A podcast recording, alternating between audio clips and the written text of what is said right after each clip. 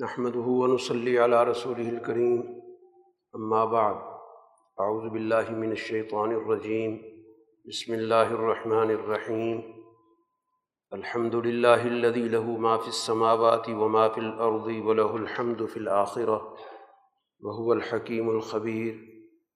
يعلم ما يلج في الأرض وما يخرج منها وما ينزل من السماء وما يعرج فيها، وهو الرحيم الغفور. صدق اللہ العظیم۔ سورہ صبا مکی صورت ہے اور اس مکی صورت میں قرآن حکیم کا جو بنیادی فکر ہے، پوری کائنات کی وحدت کے حوالے سے۔ یہ پوری کائنات ایک وحدت ہے۔ اور اس وحدت کا تعلق اللہ کی ذات سے تو وحدت الہ یعنی ایک معبود کا اور ایک خالق کا اور ایک مدبر کا تصور یہ تقاضا کرتا ہے کہ کائنات کی وحدت کو بھی بنیادی طور پر تسلیم کیا جائے۔ اسی کائناتی وحدت کے تصور کے تابع ہے انسانی معاشرے کی وحدت۔ کہ انسان کا جو معاشرہ ہے، باوجود اس کے کہ اس میں بہت سے تنوع ہیں، بہت سارے اس میں اختلاف ہیں، تفاوت ہیں، لیکن بنیادی طور پر جو چیز غالب ہے، وہ وحدت بالکل اسی طرح جیسے کائنات میں بے شمار چیزیں ہمیں نظر آتی ہیں۔ اور ان چیزوں کی خاصیات میں بھی فرق ہے۔ ان کی شکل و صورت میں بھی فرق ہے، نوعیتوں میں بھی فرق ہے۔ لیکن اس پورے نظام کو ایک دوسرے کے ساتھ مربوط کیا گیا۔ یہ ایک دوسرے کے ساتھ منسلک، ایک دوسرے کا معاون۔ تو یہ تعاون جو کائناتی نظام کے اندر ہمیں نظر آتا ہے، تو یہ علامت ہے کہ اس کا جو محرک ہے، یا اس کا بنانے والا ہے، یا اس کو چلانے والا ہے، وہ ایک اسی بنیاد پر آغاز میں تمام حمد و ثناء اس ذات کے لیے۔ لہو مافس سماواتی وما الارض۔ جس کے لیے وہ تمام مخلوقات ہیں جو آسمانوں میں ہیں اور وہ تمام جو زمین میں ہیں۔ اور اسی کے لیے ولہ الحمد و فلاخرہ حمد کی ایک اور صورت کہ دنیا کے اندر عالم اسباب کے درجے میں ضمنی طور پر سبب کے درجے میں کسی اور کی ہم بھی انسان کر دیتا ہے، کسی مخلوق کی تعریف کر دیتا ہے۔ سبب کے درجے میں، حقیقت میں تو یہاں بھی حمد اللہ کی ہی ہے۔ کیونکہ جب کسی مخلوق کی تعریف کی جاتی ہے، تو وہ حقیقت میں خالق کی تعریف ہوتی ہے۔ کیونکہ اس کو بنانے والا خالق ہے۔ لیکن گفتگو کے اندر ہم باقی چیزوں کو بھی ذکر کر دیتے کسی چیز کی ہم تعریف کرتے لیکن آخرت میں تو تمام تر حمد صرف اللہ کی ذات کے لیے ہوگی ظاہری طور پر بھی، باطنی طور پر بھی۔ حقیقی طور پر بھی اور سبب کے درجے میں بھی، مسبب کے درجے میں بھی۔ ہر لحاظ سے حمد اسی کی ہی ہے۔ کیونکہ اب یہ کائنات جو سبب کی بنیاد پہ چل رہی ہے اور جس میں انسانوں کے ارادے بھی موجود ہیں، اختیارات بھی موجود ہیں، اب وہ ساری کائنات لپیٹ دی گئی۔ اب صرف آخرت۔ تو اس وجہ سے وہاں تو کسی اور کی حمد ظاہری طور پر بھی نہیں مجازی طور پر بھی نہیں جو دنیا میں موجود ہے، دنیا میں ظاہری طور پر بھی حمد ہو جاتی ہے، مجازی طور پر بھی ہو جاتی ہے۔ اور اس پورے نظام میں اللہ کی دو صفات کار فرما ہیں۔ ایک اللہ کی صفت حکیم ہے۔ ہر چیز بڑی مربوط ہے، منظم ہے۔ آپس میں ایک دوسرے کے ساتھ منسلک ہے، معاون ہے۔ تو یہ دلیل ہے اللہ کی صفت حکمت کہ وہ حکیم ذات ہے۔ اور ہر ہر چیز سے باخبر کوئی چیز بھی اس کے علم سے باہر نہیں۔ تو ان ابتدائی آیات میں تو اس اللہ کی، ذات کی حکمت کی وسعت، اس کی خبر کی وسعت کہ ہر ہر چیز کو وہ جانتا ہے۔ جانتا ہے جو کچھ زمین میں جو چیز جا رہی ہے اور زمین سے جو کچھ نکل رہا ہے، اس کو اچھی طرح جانتا ہے۔ تو ان تمام گفتگو کا اصل بنیادی طور پہ مقصد یہ بتانا ہے کہ اس پوری کائنات کی حقیقی جو وحدت ہے وہ وحدت الہ کے ساتھ جڑی ہوئی، اللہ کی ذات کے ساتھ جڑی ہوئی۔ اب اس ہماگیر مربوط نظام پر کچھ ایمان رکھتے ہیں، کچھ اس کا انکار کر رہے ہیں۔ دو جماعتیں قرآن ان کا بار بار ذکر کرتا پھر اس چیز کو تمدنی تقاضوں کے تناظر میں بھی واضح کیا گیا۔ یعنی سوسائٹی، معاشرہ جس کو ہم کہتے ہیں، تو اس کا ایک تمدن وجود میں آتا ہے، جس میں لوگ مل جل کر رہتے ہیں اور اس کے نتیجے میں ان کے درمیان مختلف شعبہ زندگی میں تعاون ہوتا ہے۔ تو وہاں پر بھی گویا کہ اللہ کی جو وحدت ہے، نظام کے نقطہ نظر سے، قوانین کے نقطہ نظر سے، وہ بھی ایک دلیل ہے کہ جہاں جہاں ان قوانین کی پاسداری کی گئی، ان کا خیال رکھا گیا، ان پر عمل کیا گیا، تو وہاں پر وہ اس معاشرے نے تمدنی طور پہ بھی ترقی کی۔ اور جہاں جہاں ان قوانین کو توڑا گیا، تو وہیں پر زوال ہے۔ چنانچہ یہاں پر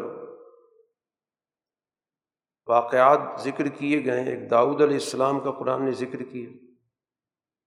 کہ داؤد علیہ السلام کو ہم نے بہت بڑی فضیلت دی اور روحانی طور پر ان کو یہ فضیلت دی کہ جب وہ اللہ کی حمد بیان کرتے تھے تو ان کے ساتھ پورا کا پورا ماحول بھی اللہ کی حمد کرتا تھا۔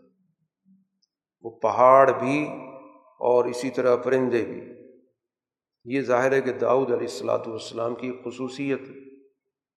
تو ایک طرف ان کا قرب الہی کا جو مقام ہے اس کو واضح کیا گیا کہ ایک ان کا شعبہ یہ تھا کہ اللہ کی حمد و ثناء بیان کرتے تھے اور بہت ہی خوبصورت انداز سے، خوبصورت طریقے سے اور پھر یہ سارا کا سارا ماحول بھی ان کے ساتھ شریک ہوتا تھا۔ دوسری طرف تمدنی نوعیت کیا تھی؟ کہ ان کے دور سے باقاعدہ لوہے کا استعمال شروع ہوا۔ اور لوہا آج تک صنعت کے اندر بڑی بنیادی اہمیت رکھتا ہے۔ کوئی بھی صنعت جو بڑی صنعت کہلاتی ہے، اس صنعت کے اندر لازمی طور پر لوہے کا استعمال ہوتا ہے۔ تو اس کا گویا کہ سب سے پہلے باقاعدہ ایک صنعتی انداز سے آغاز داود علیہ السلام کے ذریعے ہوا۔ کہ ہم نے ان کے لیے لوہے کو نرم کیا یعنی ان کو وہ تکنیک دی، وہ علم دیا کہ جس کے نتیجے میں اس لوہے کو ڈھالا جا سکتا۔ کیونکہ لوہے کو ڈھال کی ظاہر مختلف اشیاء بنتی ہیں۔ اور ان کو اس وقت ہم نے یہ بات کی تھی کہ ان عمل سابقات، کہ اس سے آپ کو شادہ زریں بنائیں۔ کہ انسان کے تحفظ کے لیے جب وہ میدان جنگ میں اترتا ہے، تو اس کو اپنی حفاظت کے لیے ساز و سامان کی ضرورت ہے۔ تو زرا گویا کہ انسان کو ایک تحفظ فراہم کرتی۔ ہے تو اس کا باقاعدہ گویا کہ ہم نے ان کو طریقۂ کار بھی بتایا کہ لوہے سے زریں کیسے بنتی۔ اور بڑی تفصیل کے ساتھ جس کو قرآن ذکر کر رہا ہے کہ پھر ان کے باقاعدہ ان کو آپس میں جوڑنے کا نظام کہ ان زرا کی جو مختلف کڑیاں ہیں، ان کو کیسے آپس میں مربوط کیا جائے۔ تو اس سے پتہ چلتا ہے کہ منشا الہی اس دنیا کے اندر انسانوں کے لیے زیادہ سے زیادہ زندگی کی سہولتیں پیدا کرنا اور اس مقصد کے لیے انبیاء نے بھی اپنا بنیادی کردار ادا کیا۔ یعنی جیسے وہ فکری موضوع پر بات کرتے ہیں، جیسے وہ اخلاقی موضوعات پہ بات کرتے ہیں، تربیت کرتے ہیں جو معاشرے کی معنوی چیزیں کہلاتی ہیں، جیسے ان پر ان کی محنت ہوتی ہے، تو اسی طرح وہ معاشرے کے تمدن کو بھی مد نظر رکھتے ہیں۔ اس میں بھی اپنا کردار ادا کرتے ہیں۔ اس میں بھی جن چیزوں کے حوالے سے انسانوں کو سہولت مہیا کرنی ہے، تو بہت سارے علوم اور تمدن کے بہت سارے تقاضے وہ انبیاء کے ذریعے انسانوں تک پہنچے۔ تو اسی کی ایک مثال یہ داؤد علیہ السلام کی۔ اسی طرح قرآن حکیم نے حضرت سلیمان علیہ السلام کا ذکر کیا کہ اللہ نے ان کے لیے جو ہواؤں کا نظام ہے، ان کے تابع کیا کہ وہ سفر جو زمینی طور پر ایک ماہ کا ہوتا تھا، ایک مہینے کا ہوتا تھا، تو اس ذریعے سے، ہوا کے ذریعے ان کا وہ سفر صرف ایک وقت کا، ایک شام کا وقت میں پورے ایک مہینے کا سفر ہو جاتا تھا۔ یعنی اگر وہی سفر زمینی طور پہ کیا جاتا مہینہ لگتا تو شام کے سفر میں بھی اور صبح کے سفر میں بھی ایک ایک مہینے کی گویا مساوت اس ذریعے سے طے ہوتی تو یہیں سے گویا کہ انسانوں کو اللہ تعالیٰ نے یہ علم عطا کیا کہ وہ باقاعدہ ہوائی سفر پر غور و فکر کرے یہ جو انبیاء علیہ الصلاۃ والسلام کے معجزات ہوتے ہیں، در حقیقت یہ انسانوں کو شعور دیتے ہیں ان کو سمجھ دیتے ہیں۔ جن چیزوں کو انسان عام طور پر ناممکنات میں سے سمجھ رہا ہوتا ہے، تو انبیاء کی معجزات سے گویا ان کی امکانات روشن ہوتے ہیں۔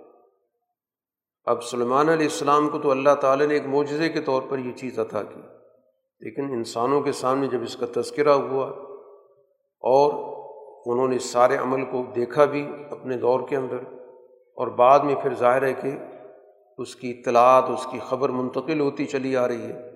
یہاں تک کہ قرآن بھی ذکر کر رہا ہے۔ تو اب یہاں سے گویا کہ انسانی ذہنوں کے اندر وہ چیز جو محال، ناممکن سمجھی جاتی تھی، وہ ختم ہو گئی۔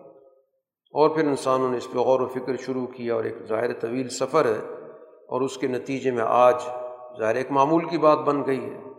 انسان کا ہوائی سفر کرنا۔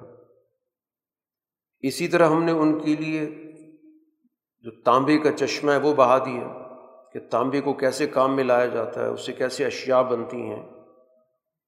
اور اس مقصد کے لیے اللہ تعالیٰ نے ان کو بڑے دیو ہیکل قسم کی مخلوق عطا کی، بڑی ڈیل ڈول والی۔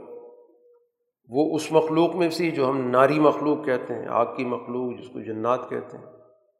اسی طرح انسانوں کے اندر بھی بہت مضبوط اعصاب رکھنے والے اور طاقت رکھنے والے تو وہ بھی اس میں شامل ہیں۔ تو وہ اپنے اس دور کے اندر بڑے بڑے گویا کہ محلات، قلعے، فصیلیں وہ بناتے تھے۔ پھر اسی طرح بڑی بڑی مورتیں بھی بناتے تھے۔ اور بڑے بڑے جو لگن ہوتے ہیں جن میں پورے لشکر کا کھانا بنتا ہے، وہ بھی انہوں نے گویا کہ اس سے بنائے۔ بڑی بڑی گویا کہ دیگیں بھی بنائیں۔ وہ دیگیں جو فکس ہوتی ہیں یعنی اتنی بڑی ہیں کہ ان کو کہیں اٹھا کے لے ہی نہیں آ سکتے۔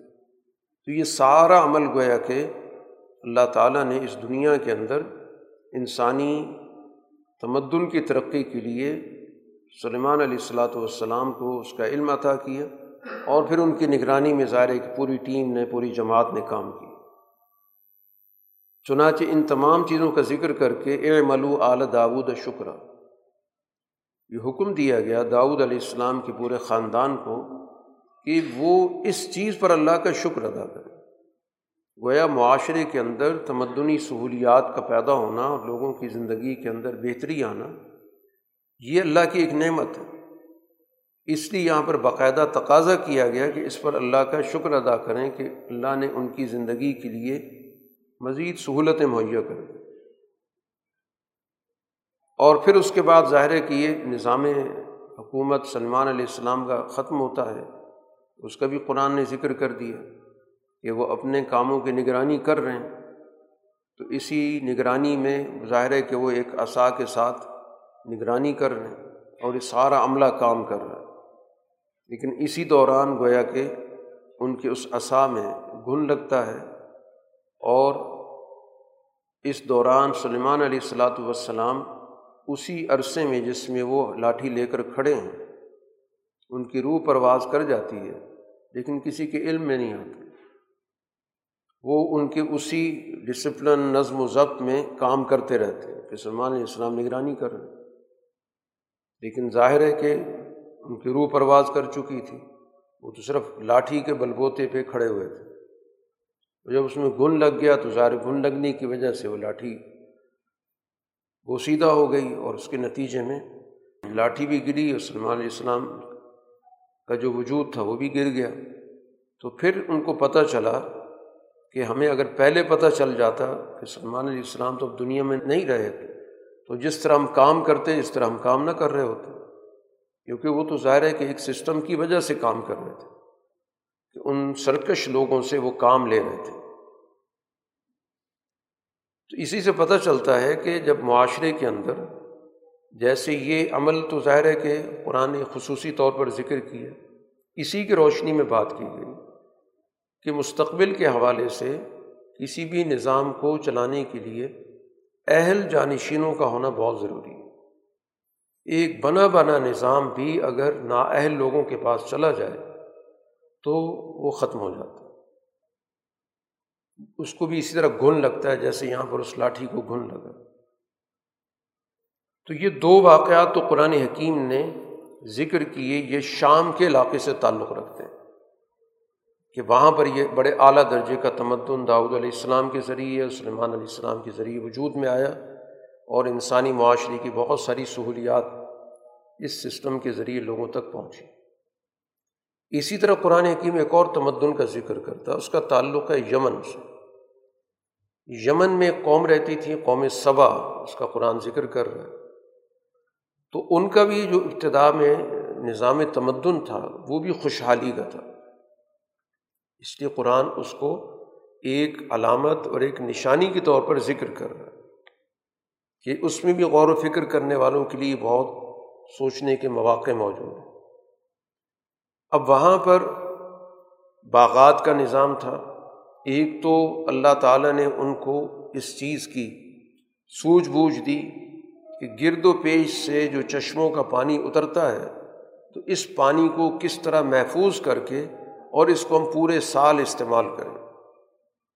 تو وہیں سے وہ تصور آیا جس کو ہم کہتے ہیں بند باندھنا، یا آج کی زبان میں آپ کہتے ہیں کہ ڈیم بنانا۔ اور وہاں سے مختلف نہری نظام نکال کر اس پورے علاقے کو ان نے باغات سے سارا کا سارا نظام سرسبز و شاداب کر دی۔ اور اللہ نے یہ کہا کہ ان باغات سے جو چیز حاصل ہو رہی ہے، اس کو کھاؤ، استعمال کرو۔ اور دوسری بات جو قرآن نے ذکر کی وش اللہ اللہ کا شکر ادا کر تو شکر کہا جاتا ہے حقوق ادا کرنے کے نظام کہ ان اشیاء کو صحیح طور پر، صحیح موقع پر استعمال کرو۔ اشیاء کا بیجا استعمال کرنا، ان کو ضائع کرنا، یہ ناشکری کہلاتی اب انہوں نے ان ہدایات سے جب منہ موڑا، توجہ نہیں دی۔ اللہ تعالیٰ نے جب ان کو یہ کہا تھا وش لا، کہ ہر چیز کی جو حقیقت ہے، جو اس کی قدر ہے، اس کا پوری طرح لحاظ رکھو۔ شکر اس چیز کو کہتے ہیں۔ اس کا ایک اظہار ہے جس کو ہم زبان سے کہہ دیتے ہیں۔ کسی کا شکریہ ادا کر دیتے ہیں یا اللہ کا شکر کہہ دیتے ہیں۔ لیکن اصل حقیقت کیا ہے کہ ان اشیاء کو آپ درست طریقے سے استعمال کریں۔ ان کی ناقدری نہ کریں۔ ان کو ضائع نہ کریں۔ ان کی دیکھ بھال کریں۔ اب یہ لوگ جو نتائج تھے اس سے تو فائدہ اٹھا رہے ہیں۔ لیکن اس پورے نظام کی دیکھ بھال کی ضرورت تھی۔ اور خاص طور پہ جہاں پانی کا بند ہوتا ہے، اس کی تو بہت زیادہ کیئر کرنی پڑتی ہے احتیاط کرنی پڑتی ہے کہ یہ محفوظ رہے، اس کے اندر کوئی ایسی چیز نہ آ جائے کہ جس کی وجہ سے پانی رسنا شروع ہو جائے یا کسی بھی وقت یہ بند ٹوٹ جائے۔ لیکن انہوں نے جو زندگی گزاری، وہ لاپرواہی کی گزاری۔ اسی کو قرآن کہتا فعارض اعراض کیا۔ تو اعراض کا مطلب یہ ہے کہ جو ذمہ داری تھے، اس سے انحراف کرنا۔ تو نتیجہ یہ نکلا کہ وہ بند ان کی لاپرواہی کی وجہ سے بوسیدہ ہوتے ہوتے ٹوٹ گیا اور ظاہر ہے جب پانی نکلا ہے، ظاہر ایک سیلاب ہوتا ہے، تو پھر وہ سارے باغات ان کے تباہ ہو گئے۔ اور پھر اس کی جگہ پر ظاہر ہے کہ جو چیز نکلی ہے، وہ جھاڑ، جھنکار اور اس طرح کے جو درخت بیکار قسم کے کہلاتے ہیں۔ جن میں کانٹے ہوتے ہیں، جھاڑیاں ہوتی ہیں، اس طرح کا وہ سارا کا سارا ماحول بن گیا۔ قرآن کہتا ہے ظالی کا جزینہ ہم بیما کفر یہ حقائق کا انکار کرنے کا نتیجہ ہے۔ قرآن کفر کا لفظ جیسی ایمان کے مقابلے پر استعمال کرتا ہے، اسی طرح شکر کے مقابلے پر بھی استعمال کرتا ہے۔ تو یہ ان کی ناشکری کی سزا ہے کہ انہوں نے صحیح طور پر اللہ تعالیٰ کے ان انعامات کے اس نظام کی دیکھ بھال نہیں کی۔ صحیح طور پہ اس کا خیال نہیں رکھا، اس کا صحیح استعمال نہیں کرے۔ وہ لاپرواہی اور گویا کہ ان چیزوں کے حوالے سے نعمتوں کو ضائع کرنے میں ملوث ہو گئے اسی طرح ایک انعام ان پہ ایک اور ہوا تھا کہ یہاں سے لے کر یمن سے لے کر اور شام تک یہ تجارتی ایک گزرگاہ تھی۔ اور یہی گزرگاہ مکہ سے ہوتے ہوئے شام تک جاتی۔ تو ایک زمانے میں یہ بڑی بھرپور تجارتی گزرگاہ تھی۔ ہندوستان سے آنے والا جتنا بھی مال ہوتا تھا، وہ اسی گزرگاہ سے گزر کر آگے شام وغیرہ اور اسی طرح افریقہ پہنچتا تھا۔ اور اسی طرح ادھر اس کی جو اشیاء ہے وہ اسی گزرگاہ سے گزر کے ادھر ہندوستان اور باقی ایشیا کی طرف جاتی تھی تو ان راستوں پر جو اللہ تعالیٰ نے ان کو یہ انعام دیا تھا کہ شام سے لے کر یمن تک اس تجارتی گزرگاہ پہ تھوڑے تھوڑے فاصلے پہ آبادیاں وجود میں آ گئیں، جس کی وجہ سے سفر کرنے والوں کو بہت سہولت ہوگی کہ کہیں بھی وہ راستے میں جاتے جاتے ان کو پڑاؤ ڈالنے کی ضرورت پیش آتی، پڑاؤ ڈال لیتے تھے۔ وہاں ان کو کسی ضروریات زندگی کا مسئلہ بھی نہیں ہوتا تھا کیونکہ آبادی ہوتی تھی۔ تو اسی کو قرآن حکیم نے کہا کہ قرآن ظاہرتاً بہت ساری چھوٹی چھوٹی بستیاں یمن سے لے کر شام تک وجود میں آ گئی اور ان کا جو سفر کا نظام ہے وہ بڑا پرامن ہو گیا۔ اتنا پرامن کہ قرآن کہتا ہے کہ چاہے رات کا سفر کرو، چاہے دن کا سفر کرو، امن کی نوعیت تو جب اس طرح کی تجارتی گزرگاہ ہوتی ہے تو اس میں معاشرے کے تمام افراد تجارتی سرگرمیوں میں حصہ لے سکتے ہیں۔ چاہے کسی کے پاس تھوڑی سی بھی رقم موجود ہے، تھوڑے سے اثاثے بھی موجود ہیں، وہ بھی گویا کہ اس تجارتی گزرگاہ سے فائدہ اٹھا سکتا ہے۔ کوئی اتنا لمبا سفر کرنے کے لیے، کوئی بہت لمبے چوڑے ذرائع کی ضرورت نہیں پیش آتی۔ کہ اتنا سامان لے کر جائے کہ سفر میں اس کو اخراجات ہوں گے۔ کہ وہ قدم قدم پہ گویا کہ جگہ موجود ہیں جہاں پہ وہ پڑاؤ کرتے ہیں، اپنی ضروریات پوری کرتے ہیں۔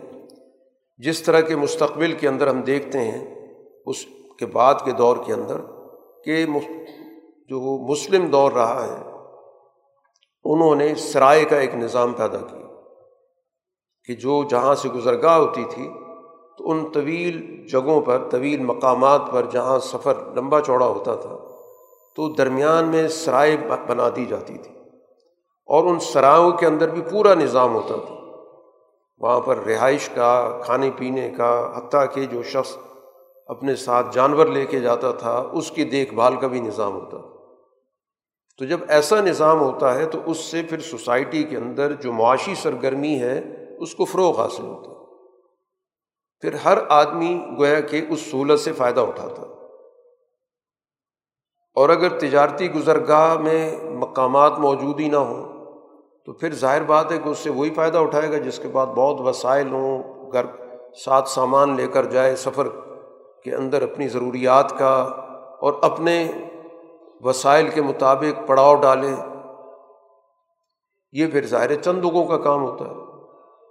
تو اب یہ جو شام اور یمن کے درمیان صورت حال تھی، تو جو وہاں پر زیادہ مال و دولت والے لوگ تھے اثر و رسوخ والے لوگ تھے، ان کی یہ خواہش ہوئی کہ سفر کے درمیان جو یہ جگہیں بنی ہوئی ہیں، یہ ختم ہونی چاہیے۔ سفر لمبا ہونا چاہیے۔ اصل مقصد کیا تھا کہ لمبا سفر تو ظاہر ہے کہ وہ لوگ کر سکتے ہیں جن کے پاس وسائل ہوں گے۔ اور جب وہ کریں گے تو پھر اس کے ذریعے تجارت کی اجارہ داری بھی انہیں حاصل ہو جائے گی۔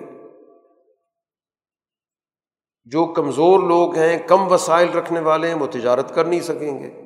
کیونکہ اتنا لمبا سفر یا اس کے لیے ان کے پاس اتنے اثاثے اتنے ذرائع موجود نہیں ہوں گے۔ تو اس طرح گویا کہ جتنی چھوٹی چھوٹی بچتیں ہوں گی، وہ بڑا تاجر گویا کہ اپنے پاس جمع کر لے گا۔ لوگوں سے یہ کہے گا کہ میں کر رہا ہوں، میں میرے پاس جمع کرا دوں اور جب میں تجارتی سامان لے کے آؤں گا تو پھر اس کے بعد جو بھی حساب کتابیں کر لیں گے۔ تو اب ایسی صورت میں اجارہ داری پیدا ہوتی ہے۔ وہ اپنی مرضی سے سفر کرتے ہیں، اپنی مرضی سے چیزیں خریدتے ہیں، اپنی مرضی سے ان اشیاء کی قیمت مقرر کرتے ہیں، نفع لیتے ہیں۔ تو یہ بھی گویا کہ قوموں کے زوال کی ایک وجہ ہوتی ہے کہ ایک صحیح تمدن وہ ہوتا ہے کہ جس کے اندر تمام افراد تجارتی سرگرمی میں، معاشی سرگرمی میں اپنا کردار ادا کرنے میں آزاد ہوں۔ کسی کے محتاج نہ ہوں۔ اور فاسد تمدن کے اندر وسائل سمٹ جاتے ہیں۔ چند گروہوں تک، چند افراد تک۔ اور وہ لوگوں سے چھوٹی چھوٹی گویا کی بچتیں لے لیتے ہیں اور اپنے کاروبار کو ترقی دیتے ہیں۔ اور باقی لوگوں کو تھوڑا بہت دے کر ان کو مطمئن کر دیتے ہیں۔ تو یہاں پر قرآن حکیم نے دوسرا گویا کہ ان کا یہ ذکر کیا کہ دوسری نعمت کو ان نے اس طرح ضائع کیا۔ چنانچہ وزلم و انفسم فجالنا ہوں محادیث انہوں نے وہ اپنے معاشرے پر ظلم کیا۔ تو آج ہم نے ان کو بھی ایک داستان بنا دیا۔ اب ہم داستان کے طور پہ ذکر کر رہے ہیں قوم سوا تھی۔ اور ان کی جو بستیاں تھیں وہ ظاہر بکھر گئیں۔ وہ بستیاں اپنی جگہ پہ قائم ہی نہیں رہیں۔ اسی کا ایک نمونہ جو مدینہ کے قبائل ہیں، اوس اور خزرت یہ بھی بنیادی طور پہ یمن کے قبائل تھے۔ جب حالات خراب ہوئے تو یہ بھی یہاں سے کوچ کر کے مدینہ جا کے آباد ہو گئے۔ تو قرآن یہاں پر بتانا ہی چاہتا ہے کہ تمدنی حالات کے اندر بگاڑ کس لیے پیدا ہوتا ہے۔ کہ یمن کی ایک خوشحال معیشت تھی اور وہ بالآخر حالات کی نظر ہو گئی تو اس کی بنیادی وجہ کہ اس کے اندر ایسے عناصر پیدا ہو گئے کہ جنہوں نے اس تمدن کو طبقاتی بنا دی اور جب کسی بھی جگہ کا تمدن طبقاتی بن جاتا ہے، مخصوص طبقے کے مفادات کو پورا کرتا ہے، تو پھر عمومی طور پر سوسائٹی کی باقی لوگوں کے حالات خراب ہو جاتے ہیں۔ اسی کے ساتھ قرآن حکیم نے یہ ساری چیزیں ذکر کرنے کا اصل مقصد بتانا یہ ہے کہ جو دین کا بنیادی فکر ہے، توحید کا، وہ جامعیت رکھتا ہے۔ جیسے اس کی مانوی نوعیت ہے کہ ہم ذہنی طور پر، فکری طور پر، قلبی طور پر اللہ کی بالادستی ماننے کے پابند ہیں، اس پہ ایمان لانے کے پابند ہیں۔ تو اسی طرح اس کا تعلق تمدنی ارتقاء سے بھی ہے۔ توحید کا تقاضا کیا ہے کہ تمدن کے اندر بھی انسانوں کی بھلائی کا نظام پیدا ہو۔ اور یہ واقعات کے ذریعے اسی چیز کو بیان کیا گیا۔ دو انبیاء کے واقعات کے ذریعے اور تیسرا قوم صبا کے حوالے سے۔ اب یہ جو دین کا یا توحید کا تصور ہے، یہ بہت ہی وضاحت کے ساتھ قرآن اس کو واضح کرتا ہے۔ کیونکہ اس فکر کے اندر ہی اگر بگاڑ پیدا ہوگا، ابہام پیدا ہوگا تو پھر وہیں سے ہی گویا کہ ذہنوں کے اندر پراگندگی پیدا ہوتی ہے، پھر ذہنوں کے اندر زوال پیدا ہوتا ہے، پھر ذہنوں کے اندر فساد پیدا ہوتا ہے۔ اس لیے قرآن حکیم نے یہاں پر جو موازنہ کیا، اس نظام کا جو شرک کا نظام ہے، اس کا موازنہ کیا توحید کے نظام کے ساتھ۔ کہ جن کو بھی یہ اللہ کے علاوہ طاقت کا سر چشمہ سمجھتے ہیں، ان کو عبادت کا مرکز سمجھتے ہیں ان کو وسائل و اختیارات کا مالک سمجھتے ہیں۔ حقیقت یہ ہے کہ لا لکون مسقال ذرۃ فی ولا فی الارض۔ وہ آسمان و زمین میں ذرہ برابر بھی کسی چیز کی کی ملکیت نہیں رکھتے۔ اور اللہ تعالیٰ کے اختیارات میں ان کی کوئی شراکت نہیں۔ اور ان میں سے کوئی بھی اللہ کا معاون نہیں۔ ہے شرک اسی طرح کے راستوں سے آتا ہے۔ کسی کو شراکت کا تصور دے دیا کہ اللہ کے کوئی پارٹنر ہیں شرکا ہیں۔ یا اللہ کو نظام چلانے کے لیے کسی معاون کی ضرورت بیان کرنا شروع کر دیتے ہیں، اس طرح شرک پیدا کر لیتے ہیں۔ یا اختیارات میں کوئی نہ کوئی حصہ دے دیتے ہیں۔ تو توحید کا ایک واضح تصور ہونا ضروری ہے کہ دنیا کے اندر اللہ تعالیٰ نے کسی کو بھی اپنے اختیارات میں شریک نہیں کیا ہوا۔ نہ اللہ کو اپنا نظام چلانے کے لیے کسی معاون کی ضرورت ہے۔ نہ اس کو کسی، اس تک کوئی سفارش اثر انداز ہوتی۔ ہے اس کے اختیارات مطلق ہیں، مکمل ہیں۔ وہ کسی کی سفارش کا نہ محتاج ہے، نہ پابند ہے، نہ اس پہ کوئی دباؤ ڈال سکتا ہے۔ تو ایک ایسا خالص توحید کا تصور یہی در حقیقت ایمان لانے والوں کے اندر حوصلہ پیدا کرتا اسی کے نتیجے میں وہ دنیا کی بڑی سی بڑی طاقت کی جو حیثیت ہے، ان کی نظروں میں بے وقت ہوتی ہے۔ کیونکہ وہ اللہ کے اس تصور کو مان رہے ہیں۔ کہ جو ایک مکمل طاقت رکھنے والا، جس کو کسی شراکت داری کی، کسی اعانت کی، کسی سفارش کے دباؤ سے متاثر کرنے کی کسی بھی درجے میں گنجائش موجود نہیں۔ قرآن حکیم نے یہاں پر ایک سوال ذکر کیا اور سوال کا خود بھی جواب دیا کہ کائنات کے اندر تمام مخلوقات کے لیے وسائل رزق کس نے پیدا کیا جہاں بھی کوئی مخلوق موجود ہے۔ تو پھر قرآن نے اس کا جواب خود دیا کہ اللہ کے علاوہ تو کوئی نہیں اب ایسی صورت میں یہ تو نہیں ہو سکتا کہ بیک وقت دو متضاد فکر درست ہو جائیں۔ کہ کوئی شخص یہ کہے جی توحید والے بھی ٹھیک کہتے ہیں اور دوسرے لوگ بھی ٹھیک کہتے ہیں۔ فکر ایک ہی غالب ہوگا۔ اس لیے قرآن کہتا ہے کہ انا او ایاکم لالا ہدن او فی ضلال مبین۔ کہ یا تو ہم ہدایت پر ہیں یا یہ ہدایت پر ہیں۔ گمراہ ایک ہوگا، دونوں نہیں ہو سکتے۔ تو ایک ہدایت پر ہوگا، ایک گمراہ ہوگا۔ ایسا نہیں کہہ سکتے کہ یہ دونوں ہی ہدایت پر چلے گئے یا دونوں ہی غلط راستے پر چلے گئے۔ تو اس وجہ سے گویا ایک واضح تصور توحید کا ہونا ضروری ہے۔ اسی واضح تصور کو رسول اللہ صلی اللہ علیہ وسلم اب عالمی سطح پر متعارف کرانے آئے۔ اسی کو قرآن نے کہا، وما ارسلنا کا اللہ کافت الناس کہ ہم نے آپ کو کل انسانیت کے لیے نمائندہ بنایا۔ اسی توحید کے جامع، عمومی اور غالب تصور کا دنیا کے اندر آپ نے نظام قائم کیا، معاشرہ قائم کیا، اس پہ لوگوں کی تربیت کی۔ قرآن حکیم نے یہاں پر ایک مکالمہ ذکر کیا ہے۔ کہ دنیا کے اندر دو طرح کے گروہ رہے ہیں۔ ایک وہ جو غالب گروہ کہلاتا ہے، جو اپنے آپ کو طاقت کے لحاظ سے بھی بڑا سمجھتا ہے، وسائل کے لحاظ سے بھی بڑا سمجھتا ہے۔ الدی نستقبر متکبرین کا طبقہ۔ اور ایک طبقہ جس کو پست کر دیا جاتا ہے، کمزور بنا دیا جاتا ہے۔ تو دنیا کے اندر یہ طبقہ جو دباؤ رکھنے والا ہے، وہ دوسرے پر دباؤ ڈال کے اپنی بات منوانے کی کوشش کرتا ہے۔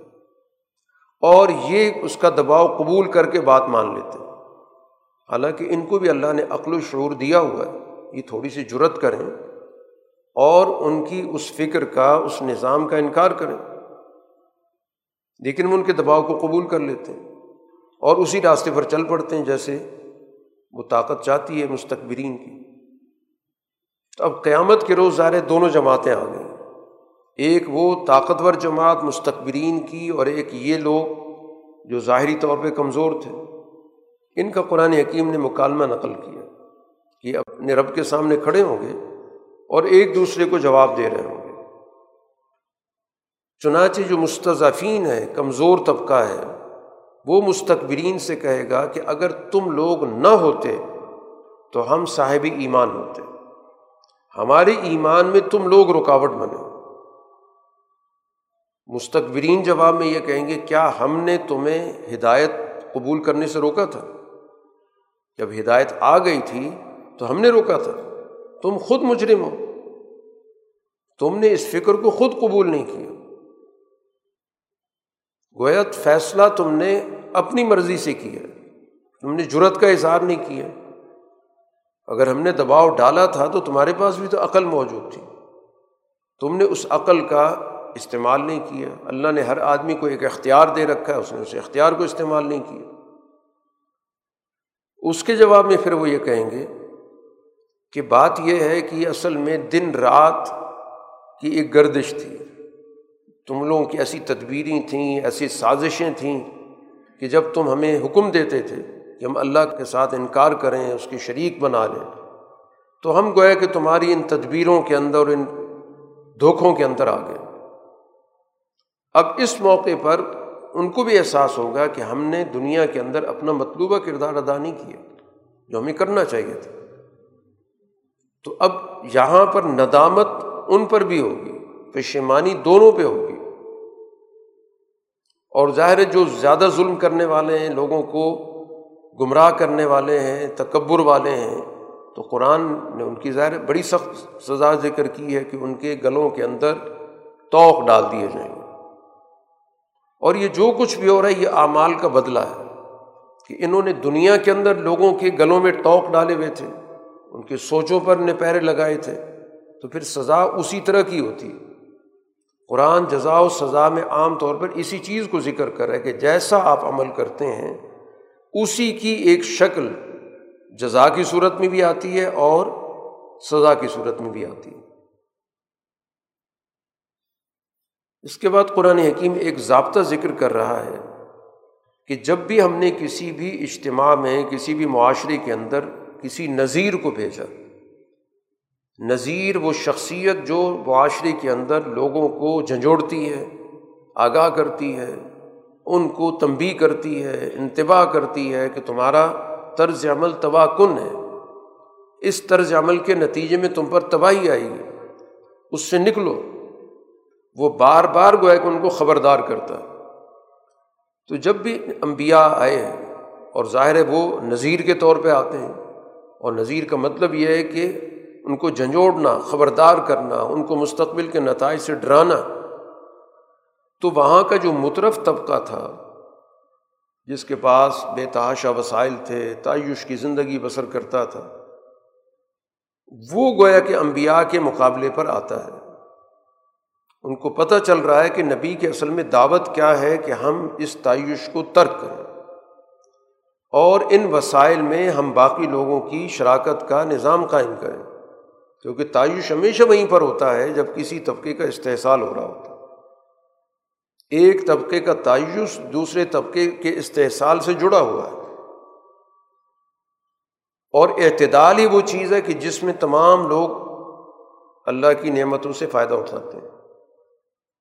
تو اب یہ طبقہ سمجھ رہا ہے کہ نبی کی دعوت کا نتیجہ کیا نکلے گا؟ کہ ہمیں اپنے وسائل پر اجارہ داری چھوڑنی پڑے گی۔ ہمیں کمزور لوگوں کو اپنے وسائل میں شریک بھی کرنا ہوگا۔ تو وہ جواب میں ہر نذیر کو، ہر نبی کو کہتے ہیں کہ جو تم پیغام لے کر آئے ہو، ہم تو اس کے من کے رم نہیں مانتے۔ ہم اس کو قبول ہی نہیں کرتے، ہم تمہاری بات مانتے ہی نہیں۔ اور گمن کیا ہے کہ نہن اکثر و اموالن و اولادن۔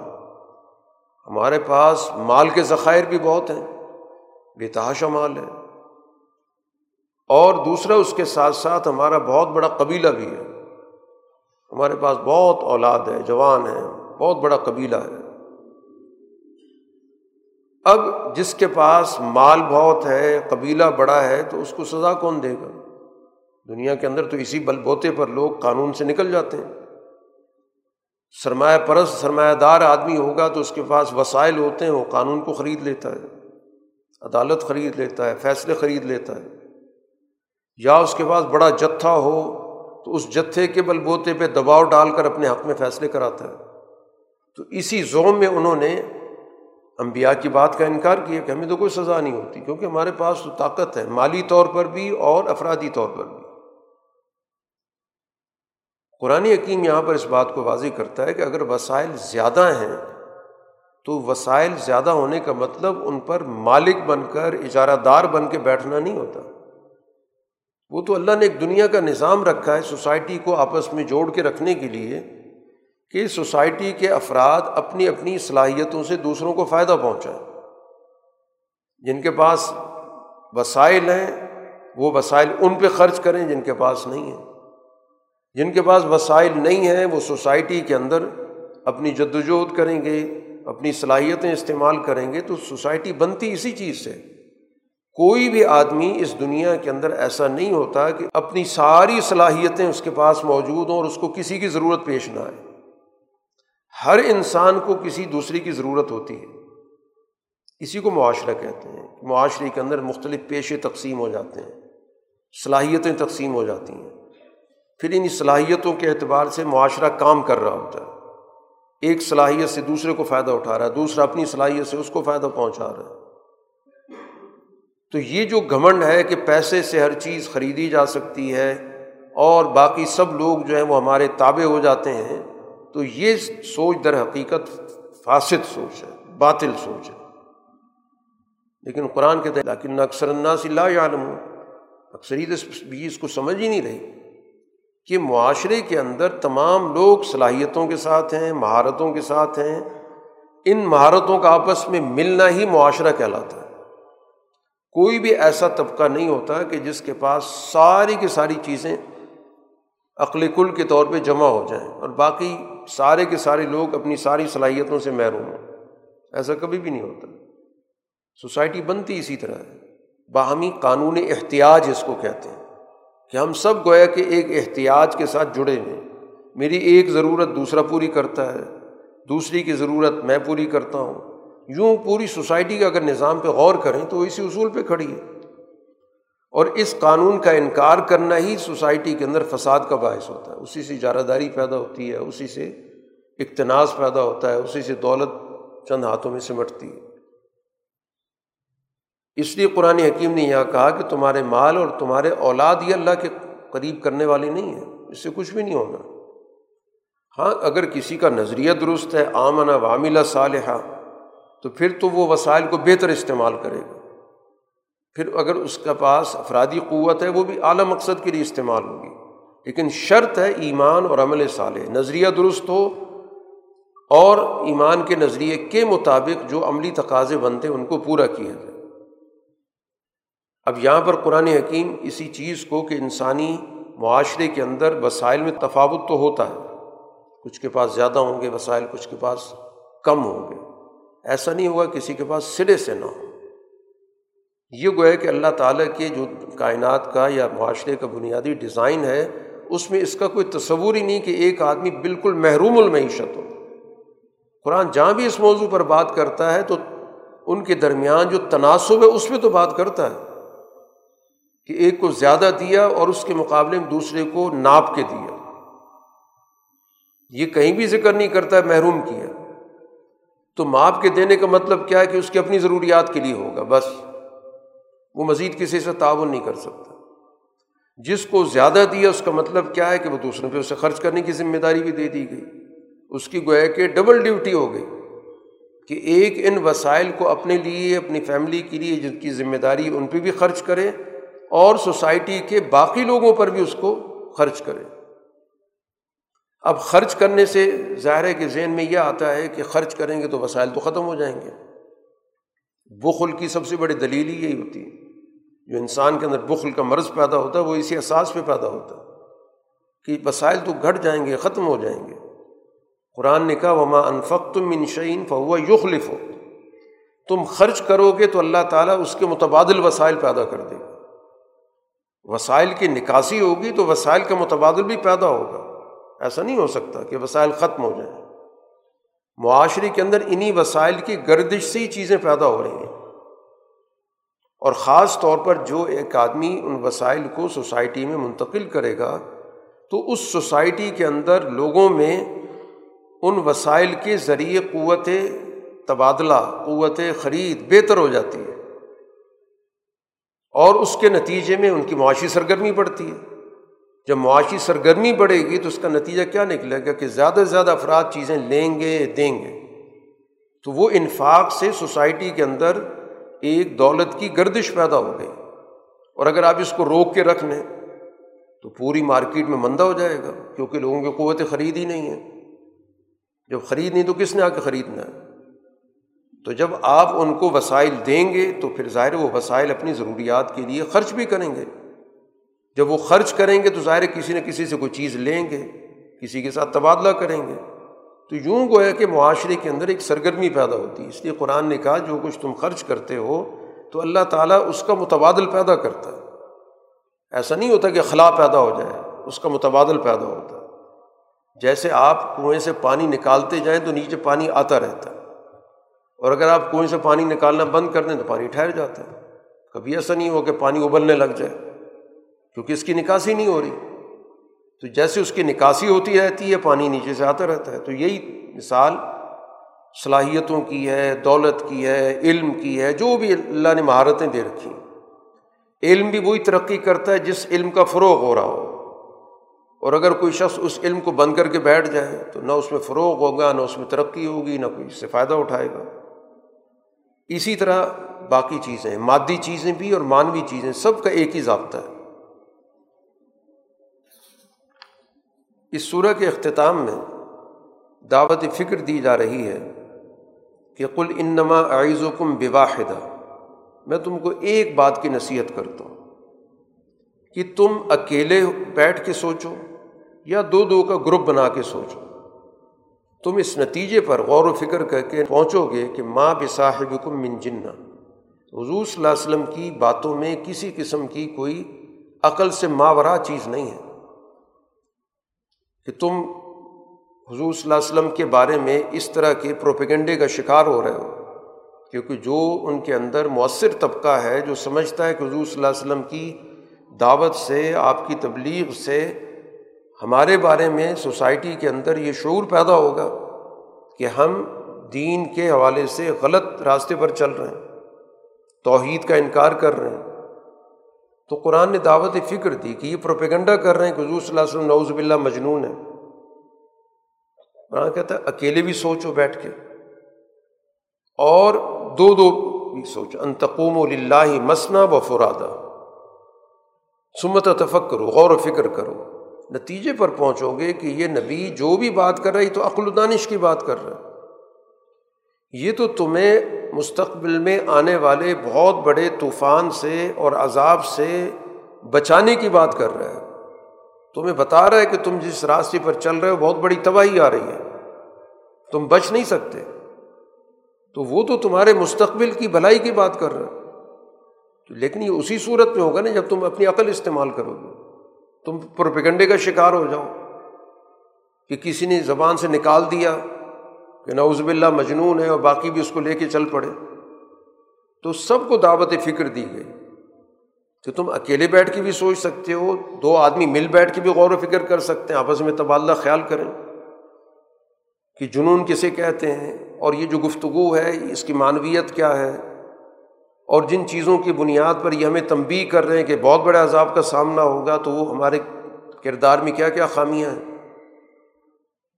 اور یہ بھی ان پہ آپ واضح کر دیں کہ میں جو بھی تم سے کہہ رہا ہوں ماں سال تک من اجرن فہو اللہ کو اگر میں تم سے کوئی معاوضہ مانگ رہا ہوں تو وہ معاوضہ بھی تمہارا ہی ہے۔ اگر میں کوئی مانگ بھی رہا ہوں، وہ مجھے نہیں چاہیے، وہ بھی تم رکھو۔ ان اجریہ اللہ اللہ میرا اجر تو اللہ کے ذمے ہے۔ تو غور و فکر کرو گے تو ایک شخص صاحب عقل ہے اور بے لوس کام کر رہا ہے۔ اس کو کسی قسم کا معاشرے سے کوئی لالچ نہیں ہے۔ وہ تم سے کوئی تقاضا نہیں کر رہا کہ میرے کوئی مالی تعاون کرو یا مجھے اقتدار تک پہنچنے میں مدد دو، میری بے ساکھی بن جاؤ۔ اس طرح کی اس کی تو دعوت ہی نہیں ہے۔ وہ تو تمہاری بھلائی کی بات کر رہا ہے اور مستقبل کے حوالے سے تمہیں تنبی کر رہا ہے۔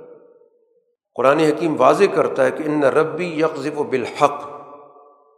مستقبل کے اندر یہ اللہ کا فیصلہ ہے کہ میرا رب اس حق کو باطل پر دے مارے گا۔ حق غالب کرے گا اور باطل کو مغلوب کرے گا۔ کل جا الحق، آپ کہتے ہیں حق آ چکا ہے۔ اور جو کچھ باطل کر رہا ہے، اس کی تو کوئی حقیقت ہی کچھ نہیں۔ سورہ کا اختتام اس چیز پہ کیا جا رہا ہے کہ حیل بین و بین ما یشتہون۔ کہ یہ چاہتے ہیں، ان کی خواہش ہے کہ ہمیں معاشرے کے اندر بہت عزت ملے، وسائل ملے۔ لیکن ایک وقت آنے والا ہے کہ ان کی خواہشات کے درمیان اور ان چیزوں کے درمیان جن تک یہ پہنچنا چاہتے ہیں، ایک رکاوٹ حائل ہو جائے گی۔ یہ ان تک نہیں پہنچ سکیں گے۔ یہ سارے وسائل ان کے ہاتھ سے نکال لیے جائیں گے۔ جو ان کی خواہشات دھری کی دھری رہ جائیں گے۔ اس لیے کہ یہ سچائی کو قبول کرنے کے حوالے سے شک میں مبتلا ہے۔ یہ ٹھوس باتوں کو، حقیقت کو قبول کرنے کے لیے تیار نہیں ان کا سارا فکر مشکوک بنیادوں پہ کھڑا ہے۔ اگلی صورت سورہ فاتر ہے۔ اس میں بھی انسانیت گیر دعوت دی گئی ہے۔ اور یہاں پر انسانی فطرت کو دلیل کے طور پہ پیش کیا گیا۔ اور اللہ کی یہاں پہ جو صفت بیان کی گئی الحمد للہ فاتر السماواتی والارض۔ تمام تعریفیں اللہ کے لیے ہیں۔ جو آسمانوں اور زمین کو تخلیق کرنے والا ہے کچھ طے شدہ اصولوں پر۔ تو ہر مخلوق کو اللہ نے جن طے شدہ اصولوں پر قائم کیا وہ ان کی فطرت کہلاتی۔ تو اسی طرح انسان کی فطرت میں بھی اللہ تعالیٰ نے حق کی قبولیت رکھی۔ تو فطرت انسانی کی تائید میں اللہ وہی بھیجتا ہے۔ دونوں جڑے ہوئے ہیں۔ فطرت جو انسان کے اندر اللہ نے جو اس کی ایک ساخت بنائی ہے۔ اور وہی اسی ساخت کے مطابق رہنمائی کرتی ہے۔ ان دونوں میں کسی قسم کا ٹکراؤ نہیں ہے۔ پھر اللہ نے اپنے بالائی نظام کا بھی ذکر کیا کہ ملائکہ کی اس کی ایک مخلوق ہے۔ ان کو ذمہ داریاں دی ہیں۔ تو کسی کے پاس ایک ذمہ داری ہے، کسی کے پاس دو ذمہ داریاں ہیں، تین ذمہ داریاں ہیں، چار ذمہ داریاں ہیں۔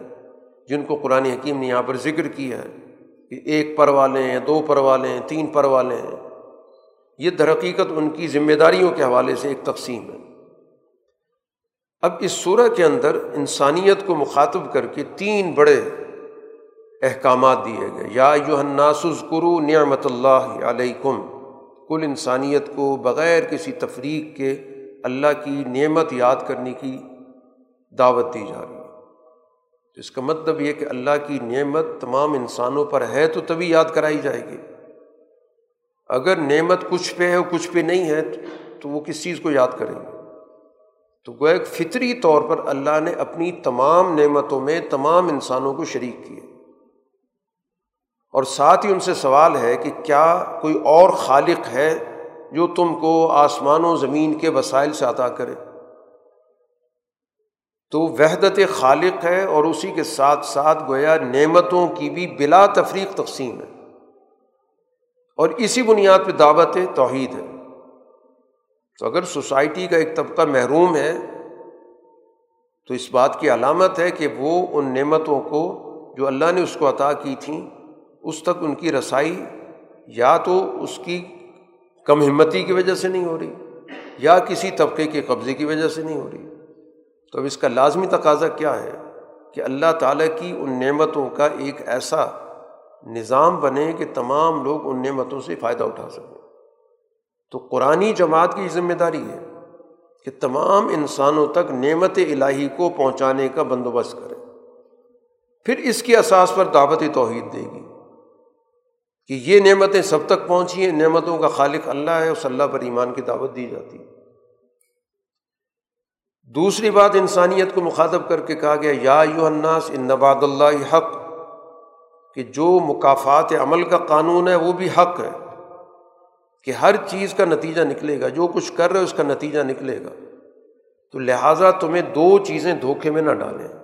فلاں تغرن نقم الحیات الدنیا جو گھٹیا درجے کے، جزوی درجے کے، کم درجے کے مفادات ہیں۔ انسان ان میں الجھ جاتا ہے، وہ دھوکہ دیتے ہیں اسے۔ کہ میرے پاس تو مفادات موجود ہیں، مجھے کل کی کیا فکر ہے؟ یہ سب سے بڑا اسے دھوکہ ہوتا ہے۔ حالانکہ اس کے ہاتھ میں جو کچھ ہے وہ کسی وقت اس کے ہاتھ سے نکل سکتا ہے۔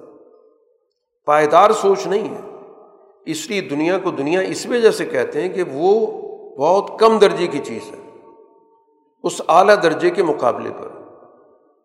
جزوی سوچ ہے، انفرادی سوچ ہے، مفاداتی سوچ ہے۔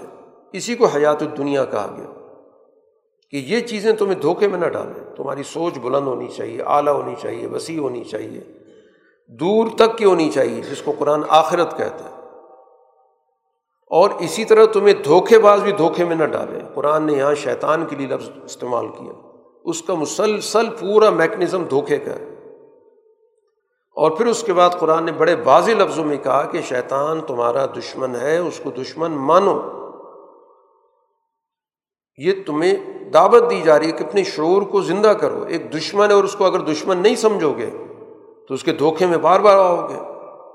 اور اس نے اپنی دشمنی واضح کر دی ہے۔ اول دن سے اس نے اول انسان کے ساتھ دشمنی کا اعلان کر اور پھر ساری نسل انسانی کے ساتھ دشمنی کا اعلان کیا ہوا ہے۔ تو اتنے کھلے دشمن کو اگر کوئی دشمن نہیں مانے گا تو ظاہر ہے اس کے دھوکے میں آتا رہے گا۔ تو اس لیے قرآن نے کہا، دھوکے باز کے دھوکے میں مت آؤ۔ وہ اپنی جماعت کو اس لیے ساتھ لے کے چلتا ہے اس جماعت کو اس نے جاننا میں پہنچانا ہے۔ وہ تو اپنی جماعت کے ساتھ مخلص نہیں ہے۔ جیسے قرآن حکیم پہلے ذکر کر چکا ہے کہ قیامت کے روز تو واضح طور پہ برات کا اعلان کر رہا ہوگا کہ میرا تم سے کوئی تعلق ہی نہیں۔ میں نے تو صرف تمہیں دعوت دی تھی، آواز دی تھی، میں کوئی جبر سے لے کر تو نہیں آیا۔ تم نے اپنی مرضی سے میری بات مانی تھی۔ تو اپنے آپ کو برا بلا کہو، مجھے کیوں کہتے ہو؟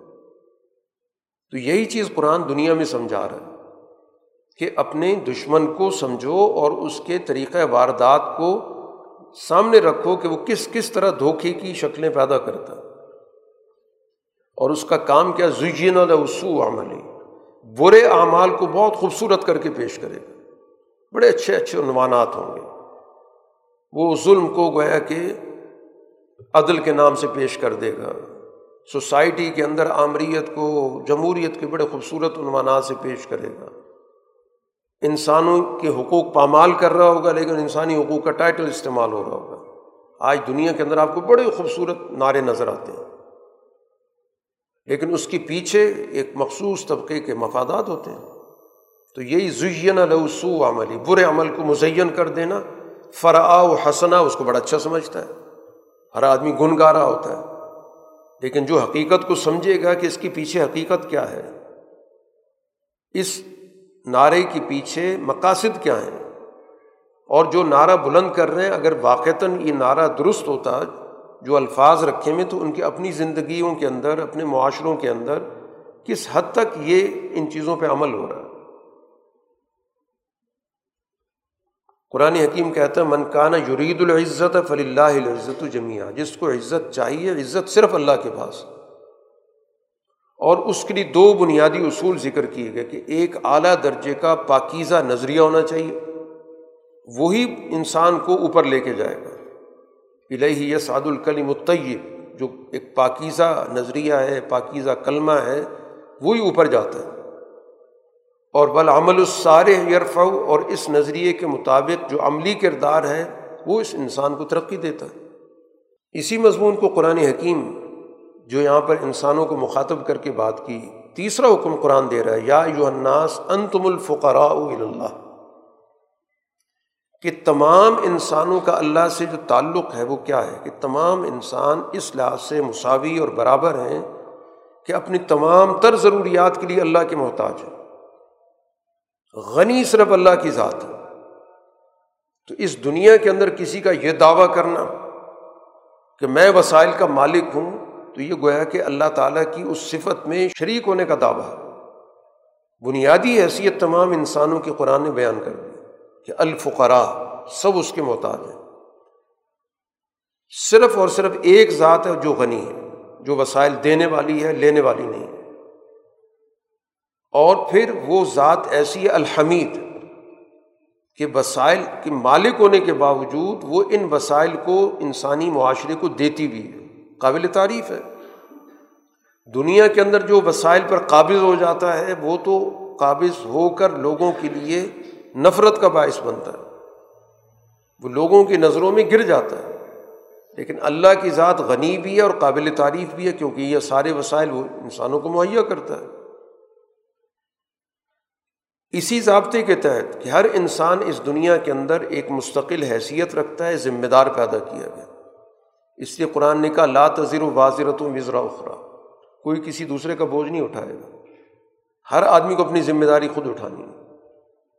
ہر انسان کو گویا اللہ نے ایک مستقل حیثیت کے ساتھ کہ وہ کسی کا تابع ہو کی زندگی بسر کرے، وہ کہ جی فلاں آدمی نے میری ذمہ داری اٹھا لی ہے۔ جیسے قرآن پہلے ایک جگہ پہ ذکر کر چکا ہے۔ کہ یہ لوگ مسلمانوں کو کہا کرتے تھے کہ تم یہ ساری چیزیں ہمارے حوالے کر دو۔ اگر کل تم سے باس پرس ہوگی تو ہم پیش ہو جائیں گے۔ تمہارا بوجھ ہم اٹھا لیں گے۔ تو قرآن نے کہا کوئی کسی کا بوجھ نہیں اٹھاتا، ہر ایک کو اپنی ذمہ داری خود اٹھانی۔ ہے اور قیامت کے روز کوئی اگر کسی سے کہے گا کہ میرا بوجھ اٹھاؤ، قطن اس سے کچھ نہیں اٹھایا جائے گا، چاہے کتنا ہی قریبی ہو۔ قرآن حکیم یہ بھی بات بیان کرتا ہے کہ نبی کی دعوت سے کون فائدہ اٹھا سکتا ہے؟ مطلوبہ صلاحیت کیا ہوتی ہے جو ایک نبی کی دعوت سے فائدہ اٹھاتا ہے، استفادہ کرتا ہے؟ ایک تو اس کے اندر اپنے رب کے حوالے سے عظمت کا تصور موجود ہو اور اس کی ایک حیبت ہو یکشون رب بالغیر تو وہ تو یقیناً نبی کی بات کو غور سے سنے گا، کیونکہ اس کی جو نظر ہے مستقبل بین ہے، مستقبل کو ذہن میں لا رہی ہے، مستقبل کو دیکھ رہی ہے کہ ان اعمال کے نتائج کبھی بھی کامیابی کے نہیں نکلے تو آج بھی مستقبل میں کبھی بھی بہتری نہیں ہوگی۔ اور دوسرا ان کا کام کیا ہے کہ جو معاشرے کے اندر اللہ تعالیٰ کی عبادت کے اس نظام کو قائم کرتے ہیں قامت سلاد کرتے ہیں۔ اللہ تعالیٰ نے رسول اللہ صلی اللہ علیہ وسلم کو اسی منصب کے ساتھ بھیجا ہے کہ بشیر اور نذیر جو آپ کی بات قبول کریں گے، ان کے لیے حوصلہ افزائی کریں گے، ان کو بشارت دیں گے۔ جو قبول نہیں کریں گے تو ان کو ان کے مستقبل کے بارے میں واضح طور پہ بتا دیں گے۔ اللہ تعالیٰ نے اس دنیا کے اندر اپنی مخلوقات میں بہت ساری تنوع رکھے ہیں۔ اس کا طرف توجہ دلائی کہ یہ غور و فکر کرو اس چیز پہ کہ یہ نظام کس نے بنایا؟ کہ ایک پانی ہے اور اس ایک پانی سے زمین سے مختلف رنگت کی چیزیں نکلتی ہیں۔ مختلف رنگت کے پھل نکلتے ہیں۔ پہاڑوں کی طرف دیکھو تو پہاڑوں کی مختلف رنگتیں جانوروں کی مختلف رنگتیں انسانوں کی مختلف رنگتیں تو یہ تنوع دنیا کے اندر موجود ہے۔ تو اس کے پیچھے ایک وحدت ہے۔ ایک ذات ہے جس نے ان تمام چیزوں کو پیدا کیا۔ اب ان رنگتوں کی بنیاد پہ تفریق پیدا کر دینا، کسی رنگ کو دوسرے رنگ پہ ترجیح دے دینا، جو دنیا کے اندر تقسیم انسانوں کی کی گئی نہیں، اسی بنیاد پہ کی گئی۔ رنگتوں کی بنیاد پہ کی گئی، زبانوں کی بنیاد پہ کی گئی۔ تو قرآن بتاتا ہے کہ در حقیقت جو حقائق پہ نظر رکھنے والے لوگ ہیں، وہ ان چیزوں کو ایک اللہ تعالیٰ کی قدرت کے خوبصورت نمونے کے طور پہ دیکھتے ہیں۔ کہ اس ذات نے اس دنیا کے اندر تنوع رکھا ہوا ہے۔ اس تنوع کا مطلب یہ نہیں کہ اس کو اس پر فضیلت ہے کہ فلاں رنگ فلاں رنگ سے زیادہ بہتر ہے۔ تمام رنگ خوبصورتی پیدا کرتے ہیں۔ اور یہ ہم سب دیکھتے ہیں کہ ایک باغ کے اندر اگر مختلف رنگ کے پھول موجود ہوں تو وہ باغ کی خوبصورتی ہوتی ہے۔ اور اگر ایک ہی رنگ کی سب چیزیں موجود ہوں تو اس میں کوئی حسن نہیں ہوتا۔ تو اب یہ چیز گویا کہ سوسائٹی کا حسن ہے۔ انسانی معاشرے کے اندر مختلف زبانیں، مختلف رنگتیں، مختلف ثقافتیں، یہ اللہ تعالیٰ کا اس دنیا کے اندر اپنی نعمتوں کا اور اپنی قدرت کے اظہار کا ایک طریقۂ کار ہے۔ یہ کسی طور پر بھی درجہ بندی تفاو طبقاتیت کی دلیل نہیں ہے۔ اسی وجہ سے جو علم و شعور رکھتے ہیں، قرآن حکیم نے ان کی تعریف کی ہے کہ انما یکش اللہ من عباد العلماء۔ اہل علم ہی ہمارے بندوں میں سے ان چیزوں کی حقیقت کو سمجھتے ہیں اور اسی کے نتیجے میں ان کے دلوں کے اندر اللہ کی عظمت پیدا ہوتی ہے۔ وہ عظمت جس کی ایک بہت بڑی حیبت کہ کتنا وسیع و عریض اللہ نے ایک نظام بنایا، کتنی اس کے اندر تنوع رکھی، یکسانیت موجود نہیں ہے۔ ایک ایک چیز کے اندر ہمیں بہت ساری ورائٹیاں نظر آتی ہیں۔ تو اسی طرح فکری طور پر بھی اس سوسائٹی کے اندر مختلف گروہ پائے جاتے ہیں۔ چنانچہ قرآن ذکر کرتا ہے کہ اس کتاب کے قرآن حکیم کے جو وارث ہیں، تین طرح کی جماعتیں ایک تو وہ ہیں کہ جو بہت زیادہ کوتاہی کر رہے ہیں، جو ان کی ذمہ داریاں ان ذمہ داریوں کو پورا ہی نہیں کر رہے۔ کچھ معتدل ہیں، معتدل کا مطلب ہے کہ کوئی اچھے کام بھی کرتے ہیں، کچھ کوتاہیاں بھی کرتے ہیں۔ کچھ ایسے ہیں کہ جو نیکی کے معاملات میں ہمیشہ پیش پیش رہتے ہیں۔ تو انسانی معاشرے کے اندر بھی یہ ورائٹی موجود ہوتی ہے۔ تو اب یہ ساری چیزیں بتاتی ہیں کہ انسانوں کی وحدت اس سے متاثر نہیں ہوتی۔ کہ ہم یہ کہیں کہ علیحدہ علیحدہ یہ نسلیں بن گئی ہیں، علیحدہ علیحدہ یہ گروہ بن گئے ہیں اور ایک گروہ دوسرے گروہ کے مقابلے میں کم درجے کا ہے یا بڑے درجے کا ہے۔ اور اپنے اعمال کے مطابق ان کو اپنے نتائج دیکھنے ہوں گے۔ اس سورہ کے اختتام پر اس بات کا ذکر کیا گیا کہ یہ لوگ رسول اللہ صلی اللہ علیہ وسلم کی بیست سے پہلے بڑی بڑی قسمیں کھاتے تھے۔ کہ ہمارے پاس اگر کوئی ایسی شخصیت آ جائے جو ہمیں مستقبل کے بارے میں آگاہ کرے، خبردار کرے، تو ہم تو دنیا کی سب سے زیادہ ہدایت یافتہ قوم بنیں گے۔ یہ مکہ کے اندر گفتگو چل رہی تھی۔ اسی وجہ سے مکہ کے اندر تین طرح کے ذہن پائے جاتے تھے۔ کچھ لوگ یہ سمجھتے تھے کہ اگر ہم کیسر کی طاقت کا حصہ بن جائیں ان سے الحاق کر لیں تو ہمیں ترقی مل جائے گی۔ شام کی تجارت بڑی آسان ہو جائے گی۔ دوسرا ذہن یہ تھا کہ جو ہمارا مذہبی نظام ہے، یہ تو کس طرح کے نظام سے بہت قریب تر ہے، تو ہمیں اس سے تعلقات بڑھانے چاہیے۔ وہاں بھی تجارت کی بڑی بڑی منڈیاں پائی جاتی ہیں۔ لیکن جو تیسری جماعت تھی، وہ اصل میں حجاز کے اندر آزاد ذہن رکھتی تھی۔ کہ ہمیں نہ ادھر جانا چاہیے، نہ ادھر جانا چاہیے، بلکہ اپنی آزادی کے تشخص کو برقرار رکھ کے فروغ دینا چاہیے۔ اور رسول اللہ صلی اللہ علیہ وسلم نے سب سے اولین اسی جماعت کو مخاطب کیا۔ باقیوں کو تو ایک وقت لگا، ان کے تو مفادات جڑے ہوئے تھے۔ ان کو باتیں سمجھنے میں ایک عرصہ لگ گیا۔ جب دین غالب آیا تو پھر جا کر وہ اس سوچ سے نکلیں لیکن اس سے پہلے جو آپ کی جماعت کا حصہ بنے وہ لوگ بنے جن کی آزاد سوچ تھی۔ لیکن ان کے پاس فکر کوئی موجود نہیں تھا کہ کس فکر پر ہم اپنے معاشرے کی آزادی کی جد وجہد کریں یا اس کو بچائیں۔ کن اصولوں پر اس معاشرے کی تعمیر و ترقی کریں۔ تو وہ مشن رسول اللہ صلی اللہ علیہ وسلم کے ذریعے ان کو مل گیا۔ اسی کے ساتھ قرآن حکیم اس بات کو بھی بتاتا ہے کہ ان کے اندر جو دوسری جماعتیں تھیں، جو کیسر کی طرف مائل تھیں کسرا کی طرف مائل تھیں جب رسول اللہ صلی اللہ علیہ وسلم کی بے ہوئی تو ان کے اندر استقبار بڑھ گیا۔ مازاد اللہ نفور استقبار فل عرض ان کے اندر شدت پیدا ہوگی زمین کے اندر دوسروں کو کمزور سمجھنے کا عمل جو ان کی سوچوں کے اندر موجود تھا، تشدد بڑھ گیا۔ مسلمانوں پر انہوں نے عرصہ حیات تنگ کرنا شروع کر دیا۔ مکر سیے بری بری تدبیریں سوچنی شروع کر دیں۔ جیسے آخری تدبیر جو انہوں نے سب سے بدترین تدبیر سوچی، وہ حضور صلی اللہ علیہ وسلم کی قتل کی تدبیر سوچی تھی۔ تو یہ ان کا طرز عمل ہے کہ بجائے اس کے کہ حضور صلی اللہ علیہ وسلم کی آمد سے وہ اس نتیجے پر پہنچے کہ اللہ تعالیٰ کا منشا یہ ہے کہ اس علاقے کو اپنے پاؤں پہ کھڑا کیا جائے۔ اور پھر اس کو کل انسانیت کی امامت اور قیادت کے لیے منتخب کیا جائے۔ تو اللہ تعالیٰ تو ان کو بہت بڑا اعزاز دینے والا ہے۔ لیکن ان کی سوچ اعلیٰ کاری کی ہے کہ ہم اس حکومت کا حصہ بن جائیں یا اس حکومت کے تابع ہو جائیں۔ اب ان کو چاہیے ذرا زمین میں چل پھر کر پچھلی قوموں کا انجام بھی دیکھ لیں۔ کہ طاقتور قوموں کے ساتھ ہوا کہ تم طاقت سے مروب ہو، کہ قیصر کے پاس طاقت ہے، کسرا کے پاس طاقت ہے۔ تم ماضی کا ذرا جائزہ لے کر دیکھو کہ طاقتور قوموں کے ساتھ ہوا کیا ہے۔ وہ قانو اشد من ان کو ہوا بڑی طاقت تھی ان کے پاس۔ لیکن آج ان کی جگہیں بتاتی ہیں کہ سب سے زیادہ بے وقت تھے، سب سے زیادہ کمزور تھے۔ تو کسی کی طاقت سے مروب ہونا تو کوئی معنی نہیں رکھتا۔ اپنی فکر کی صلاحیتوں کو اجاگر کرو، صحیح فکر کو اختیار کرو، صحیح دین کو اختیار کرو، صحیح سوچ کو اپناؤ، اور پھر یہی نبی تمہیں اس دنیا کے اندر عالمی قیادت تک لے کر جائے گا، جیسے کہ حضور صلی اللہ علیہ وسلم لے کر گئے۔ سورہ یاسین مکی صورت ہے۔ اور اس میں القرآن الحکیم، قرآن حکیم، حکمت والی کتاب کی دلیل یہ دی گئی کہ رسول اللہ صلی اللہ علیہ وسلم سیدھے راستے پر کہ اگر عملی نظام دیکھنا چاہتے ہو تو وہ حضور صلی اللہ علیہ وسلم کی صورت میں موجود ہے۔ قرآن کی فکر محض تصوراتی نہیں ہے، تخیلاتی نہیں ہے، بلکہ وہ عملی نمونے کے ساتھ دعویٰ کر رہا ہے۔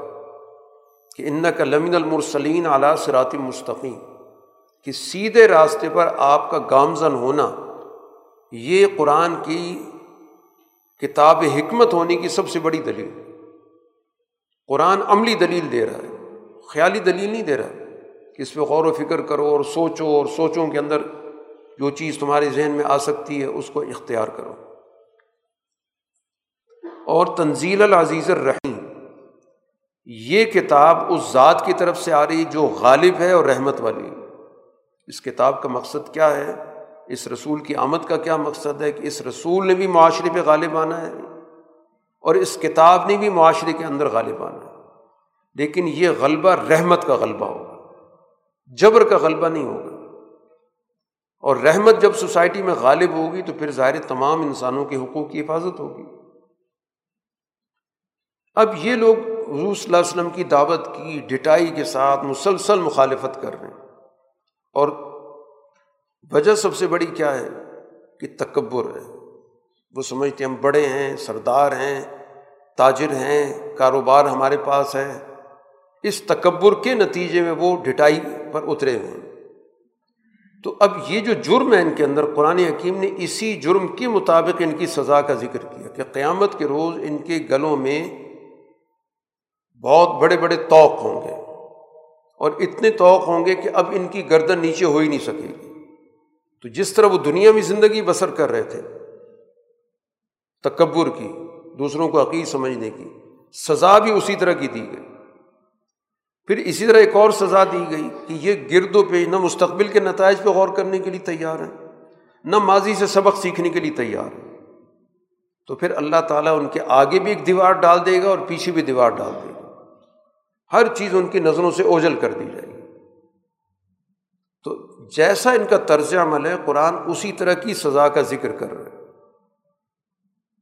اب آپ کی دعوت سے کون فائدہ اٹھائے گا؟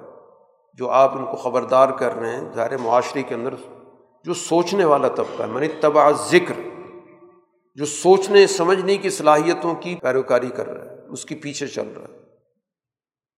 وہ آپ کی بات سے فائدہ اٹھائے گا، وہ چوکنا ہوگا کہ ہاں باقی جو آپ بات کہہ رہے ہیں مستقبل کے حوالے سے ہمیں نظر آ رہا ہے کہ تباہی کی طرف ہم جا رہے ہیں۔ اور پھر اس رحمان ذات جو پوری کائنات کے اندر انسانوں کے لیے رحمت کے ذرائع، اسباب مہیا کرنے والی ذات ہے۔ اس کی رحمت کا جب ان کے دلوں میں تصور آتا ہے، حالانکہ اس ذات کو دیکھا نہیں ہے، لیکن اس کے مظاہر ان کو نظر آ رہے ہیں۔ گرد و پیش میں وہ دیکھ رہے ہیں، کائنات کے اندر دیکھ رہے ہیں، جمادات کے اندر دیکھ رہے ہیں، نباتات کے اندر دیکھ رہے ہیں۔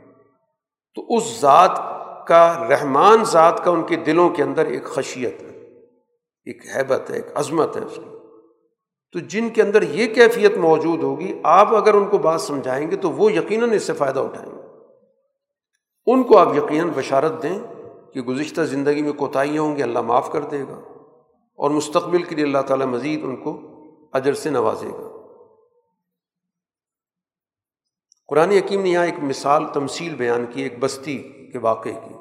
کوئی نام نہیں ذکر کیا، کیونکہ قرآن کا مقصد تو بات سمجھانا ہے۔ کہ ایک بستی تھی جس میں اللہ تعالیٰ نے دو رسول اکٹھے بھیجے۔ ماضی کے اندر اللہ تعالیٰ کی جو حکمت عملی رہی ہے ایک نبی بھی بھیجا گیا، دو بھی بھیجے گئے، تین بھی بھیجے گئے۔ جیسے موسا علیہ السلاۃ والسلام کے ساتھ ہارون علیہ السلام آئے، جس کا قرآن بھی ذکر کر رہا ہے۔ تو دو رسول گویا کہ ایک بستی میں اللہ نے بھیجے۔ ان بستی والوں نے گھمنڈ میں آ کے انکار کر دیا۔ تو پھر اللہ تعالیٰ نے ایک اور رسول بھی بھیجا، تین ہو گئے۔ تینوں نے جا کر گویا کہ ان کے سامنے بات کی۔ کہ ہم اللہ کی طرف سے نمائندے آئے ہیں تمہیں سمجھانے کے لیے، تمہیں مستقبل کی تباہی سے بچانے کے لیے۔ تو وہ چونکہ تکبر میں تھے، اپنے آپ کو بہت کچھ سمجھتے تھے، انہوں نے کہا، ہم تم مانتے نہیں، تم سب جھوٹے ہو۔ انہوں نے کہا کہ رب کو پتہ ہے ہم اس کے نمائندے ہیں، اور ہمارے ذمے تو تمہیں واضح الفاظ میں بات پہنچانا ہے۔ منوانا ہمارا کام نہیں، ہم تو تمہیں سمجھانے آئے ہیں۔ اس پر جیسے ایک حربہ قرآن بار بار ذکر کرتا ہے کہ افراد کو ہی منحوس کرا دے دینا، کہ تمہاری موجودگی کی وجہ سے ہم سمجھتے ہمارے معاشرے میں نحوست آ گئی۔ یہ لوگوں کو مشتعل کرنے کا طریقہ ہوتا ہے کہ معاشرے میں ظاہر انیس بیس تو چلتا ہی رہتا ہے۔ کبھی کسی بھی پریشانی ہوگی، کسی بھی بیماری ہوگی، کسی کو کوئی نقصان ہو رہا ہوگا۔ اور جب لوگوں کو یہ کہہ دیا جائے کہ یہ جو بھی کوئی پریشانی ہے، بیماری ہے، مسئلہ ہے، وہ ان کی نوسط کی وجہ سے ہے۔ تو نتیجہ کیا نکلے گا کہ معاشرے کے خلاف نفرت پیدا ہوگی، عداوت پیدا ہوگی کہ ان کی وجہ سے ہمارے حالات خراب ہیں۔ تو یہ گویا کہ ہربا رہا ہے۔ قرآن کئی جگہوں پہ پچھلی قوموں کے واقعات میں بھی ذکر کر رہا ہے۔ تو ان کے ساتھ بھی یہ کہا۔ انہوں نے جواب میں کہا کہ اگر کوئی نحوست ہے بھی وہ تمہارے اپنے اعمال کا نتیجہ تائر رکم ماں کو تمہیں اس کا جائزہ لینا چاہیے کہ خرابی کیا ہے، بجائے اس کے کہ اپنی خرابی کی نسبت تم ہماری طرف کر رہے صرف اس وجہ سے کہ ہم تمہیں سمجھا رہے ہیں۔ تمہارا اصل مرض یہ ہے کہ قوم مصرف ہوں تم حدود سے نکل جاتے ہو، تجاوز کرتے ہو۔ ہر چیز کے اندر اختیارات میں تجاوز کرتے ہو، مال و دولت میں تجاوز کرتے ہو۔ اللہ کے معاملات میں تجاوز کرتے ہو، انسانوں کے حقوق میں تجاوز کرتے ہو، تمہارا مرض یہ ہے، اس لیے تم کسی کی سمجھانے کو، کسی کے بتانے کو تم اچھا نہیں سمجھتے۔ اب یہ گویا کہ ایک تناؤ کی کیفیت ہے کہ وہ ان پہ الزام دھر رہے ہیں اور وہ ان کو حقیقت سمجھا رہے ہیں۔ اسی دوران قرآن حکیم کہتا ہے کہ اس بستی کے ایک کونے سے ایک آدمی کو جب پتہ چلا کہ یہ اللہ کے رسول ہیں اور میری قوم ان کے ساتھ نامناسب رویہ اختیار کر رہی ہے، وہ دوڑتا ہوا آیا اور کہتا ہے لوگوں یہ اللہ کے بھیجے ہوئے لوگ ہیں، ان کی بات مانو۔ اور دو صفات ذکر کی کہ ان کی بات کیوں مانیں ایک یہ کہ تم سے کوئی پیسے تو نہیں مانگنے آئے، تم سے کوئی اقتدار تو نہیں مانگنے آئے، تم سے کوئی مفاد تو نہیں مانگ رہے۔ بے لوس لوگ ہیں اور ہدایت یافتہ ہیں۔ تو گویا اس کی بات مانی جاتی ہے، جو ہدایت یافتہ ہو اور بے لوس ہو، کوئی لالچ نہ رکھتا ہو۔ تو ان کا تم سے کوئی لالچ نہیں ہے۔ اور اللہ کے بھیجے میں ہدایت یافتہ ہے پھر اس کے بعد اس نے انہیں کے سامنے ایک گفتگو کی ہے۔ اور گفتگو میں اس نے اپنے آپ کو بنیاد بنا کے بات کی ہے۔ یہ بھی دعوت کا ایک طریقہ ہوتا ہے کہ آپ براہ راست دوسرے آدمی کو کہیں کہ تم ایسے ہو یا تمہیں ایسا کرنا چاہیے۔ ایک طریقہ یہ ہوتا ہے کہ آدمی اپنے آپ کو موضوع بنا کر سمجھا رہا ہوتا ہے۔ وہی قرآن نے یہاں اس کا انداز ذکر کیا کہ مجھے کیا ہوا کہ میں اس اللہ کی عبادت نہیں کرتا جس نے مجھے پیدا کیا جس نے مجھے تخلیق کیا ہے، پیدا کیا تو مجھے کیا ہوا ہے میں اس کی عبادت نہیں کرتا؟ حالانکہ یہ شخص مرد مومن ہے، اس لیے تو اس نے آ کے کہا کہ ان کی بات مانو۔ اللہ کی عبادت کرتا ہے۔ لیکن چونکہ دوسرے لوگ نہیں کر رہے تو اس لیے اپنے بارے میں وہ بات کر رہا ہے تاکہ ان کو سنا سکے کہ میرے پاس تو کوئی عذر نہیں ہے کہ جس ذات نے مجھے پیدا کیا میں اس کی عبادت نہ کروں۔ اور اس ذات کی طرف تم سب نے لوٹ کے بھی جانا ہے۔ میں اس اللہ کو چھوڑ کر اس میں مذہبی نظام کو قبول کروں جو مجھے کوئی نقصان نہیں دے سکتا۔ اور نہ اس کی سفارش میرے کسی کام آ سکتی، نہ مجھے بچا سکتا ہے۔ جس سسٹم سے تم جڑے ہوئے ہو، جو تم نے اپنا مذہبی نظام بنا رکھا ہے۔ اور اس دور کا جو مذہبی نظام ہوتا تھا، وہ سیاست میں بھی کردار ادا کرتا تھا، معیشت میں بھی اس کا اثر و رسوخ ہوتا خالی خلی مذہبی نظام نہیں ہوتا تھا۔ اس لیے اس نے یہی کہا کہ میں اللہ کو چھوڑ کر اگر تمہارے اس مذہبی نظام کو مانوں گا، تو وہ تو رحمان ذات ہے۔ اب وہ اگر مجھے کوئی نقصان پہنچاتی ہے، تو ایسی صورت کے اندر تمہاری ان کی سفارش تو کوئی کام نہیں دے گی کہ یہ میرے سفارشی بن جائیں گے یا مجھے بچا لیں گے۔ تو اس حقیقت کے باوجود بھی اگر میں ان کی پرستش کروں گا، ان کی بات مانوں گا، تو میں تو بالکل کھلی گمراہی کے اندر ہوں۔ تو میں تو تمہارے رب پہ ایمان لا چکا میری بات سنو۔ اب قرآن حکیم نے تو یہاں پر کوئی ذکر نہیں کیا، لیکن جیسے آگے قرآن ذکر کر رہا ہے، اس سے اندازہ ہوتا ہے کہ اس آدمی کو انہوں نے تشدد کر کے قتل کیا۔ اسی وجہ سے اللہ تعالیٰ اسے کہہ رہے جنت میں چلے جاؤ۔ اور وہ جنت میں جا کے وہاں بھی اس کو اپنی قوم کی فکر، چونکہ ایک چیز جب طبیعت کے اندر راسک ہو جاتی ہے، تو وہ انسان کے اندر قائم رہتی ہے۔ وہاں بھی کہہ رہے کاش میری قوم کو پتہ چل جاتا کہ اللہ تعالیٰ نے تو مجھے بخش دیا ہے۔ اور مجھے یہاں بڑا اعزاز دے رکھا ہے کہ اسے پتہ چل جائے کہ میں جو بات کر رہا تھا، جو دعوت دے رہا تھا، اس میں تو کامیابی ہی کامیابی ہے۔ پہلے تو میں گویا کہ رسولوں کی بات پہ اعتماد کر کے مان رہا تھا اور یہاں تو آ کے میں نے مشاہدہ کر لیا۔ لیکن یہ جو بستی تھی، ظاہر ہے کہ اس نے ان انبیاء کی بات نہیں مانی۔ تو چنانچہ ان پر بھی اللہ تعالیٰ کی طرف سے عذاب آیا، ایک چیخ کی صورت میں اور سارے کے سارے ختم ہو گئے۔ ایک اور مثال قرآن حکیم نے زمین کے حوالے سے سمجھائی ہے، زمین کے نظام کے ذریعے۔ یہ زمین مردہ ہوتی ہے، کوئی چیز نہیں پیدا ہو رہی ہوتی، پھر اس کے بعد زمین پہ بارش ہوتی ہے، پھر اس میں بہت ساری چیزیں کھانے پینے کی پیدا ہو جاتی ہیں، باغات پیدا ہو جاتے ہیں اور پورا کا پورا ایک نظام کھجور کے باغات ہیں، انگور کے باغات ہیں، نہروں کا نظام ہے۔ لیا کلو من ثمری، یہ سارے وسائل اللہ نے سب لوگوں کے لیے پیدا کیے تاکہ اس کو کھائیں، ضروریات پوری کریں۔ اب اس پورے نظام کے اندر تو ان کا کوئی عمل دخل نہیں ہے۔ آسمان سے بارش کا اتارنا، اس بارش کو زمین کے اندر لے کے جانا، زمین کے اندر صلاحیت پیدا کرنا، اس میں ان کا کیا عمل دخل ہے؟ افلا یشکرون؟ کیا اس چیز پہ غور نہیں کرتے، شکر نہیں کرتے کہ یہ اللہ نے ہمارے لیے کتنی سہولت کا نظام پیدا کر دیا۔ اب اس میں کسی اور کو شریک کرنا۔ تو یہی تو سب سے بڑی ان کی کم عقلی ہے۔ کہ جس نظام میں کسی کا کوئی عمل دخل نہیں ہے، اس نظام میں وہ دوسروں کو شریک کرتے ہیں۔ مذہبی طور پر بھی، سیاسی طور پر بھی ان وسائل پہ قبضہ ہو جاتا ہے۔ حالانکہ ان وسائل کو پیدا کرنے میں، ان وسائل کو مؤثر بنانے میں ان کا تو کوئی کردار نہیں۔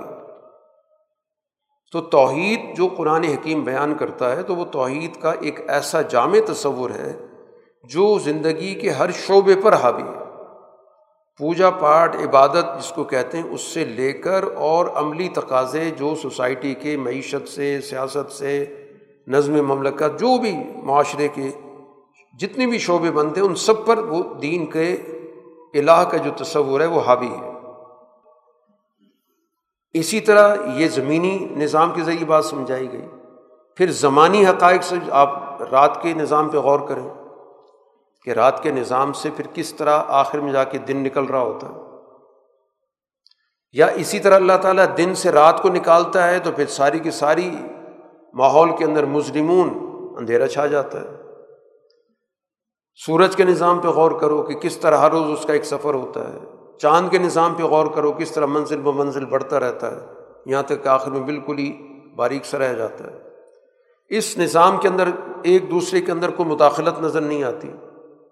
کہ کہ سورج چاند سے ٹکرا گیا ہو، چاند نظام شمسی میں داخل ہو گیا ہو، کلن فی فلکی یس ہر ایک اپنے مدار کے اندر گھوم رہا ہے۔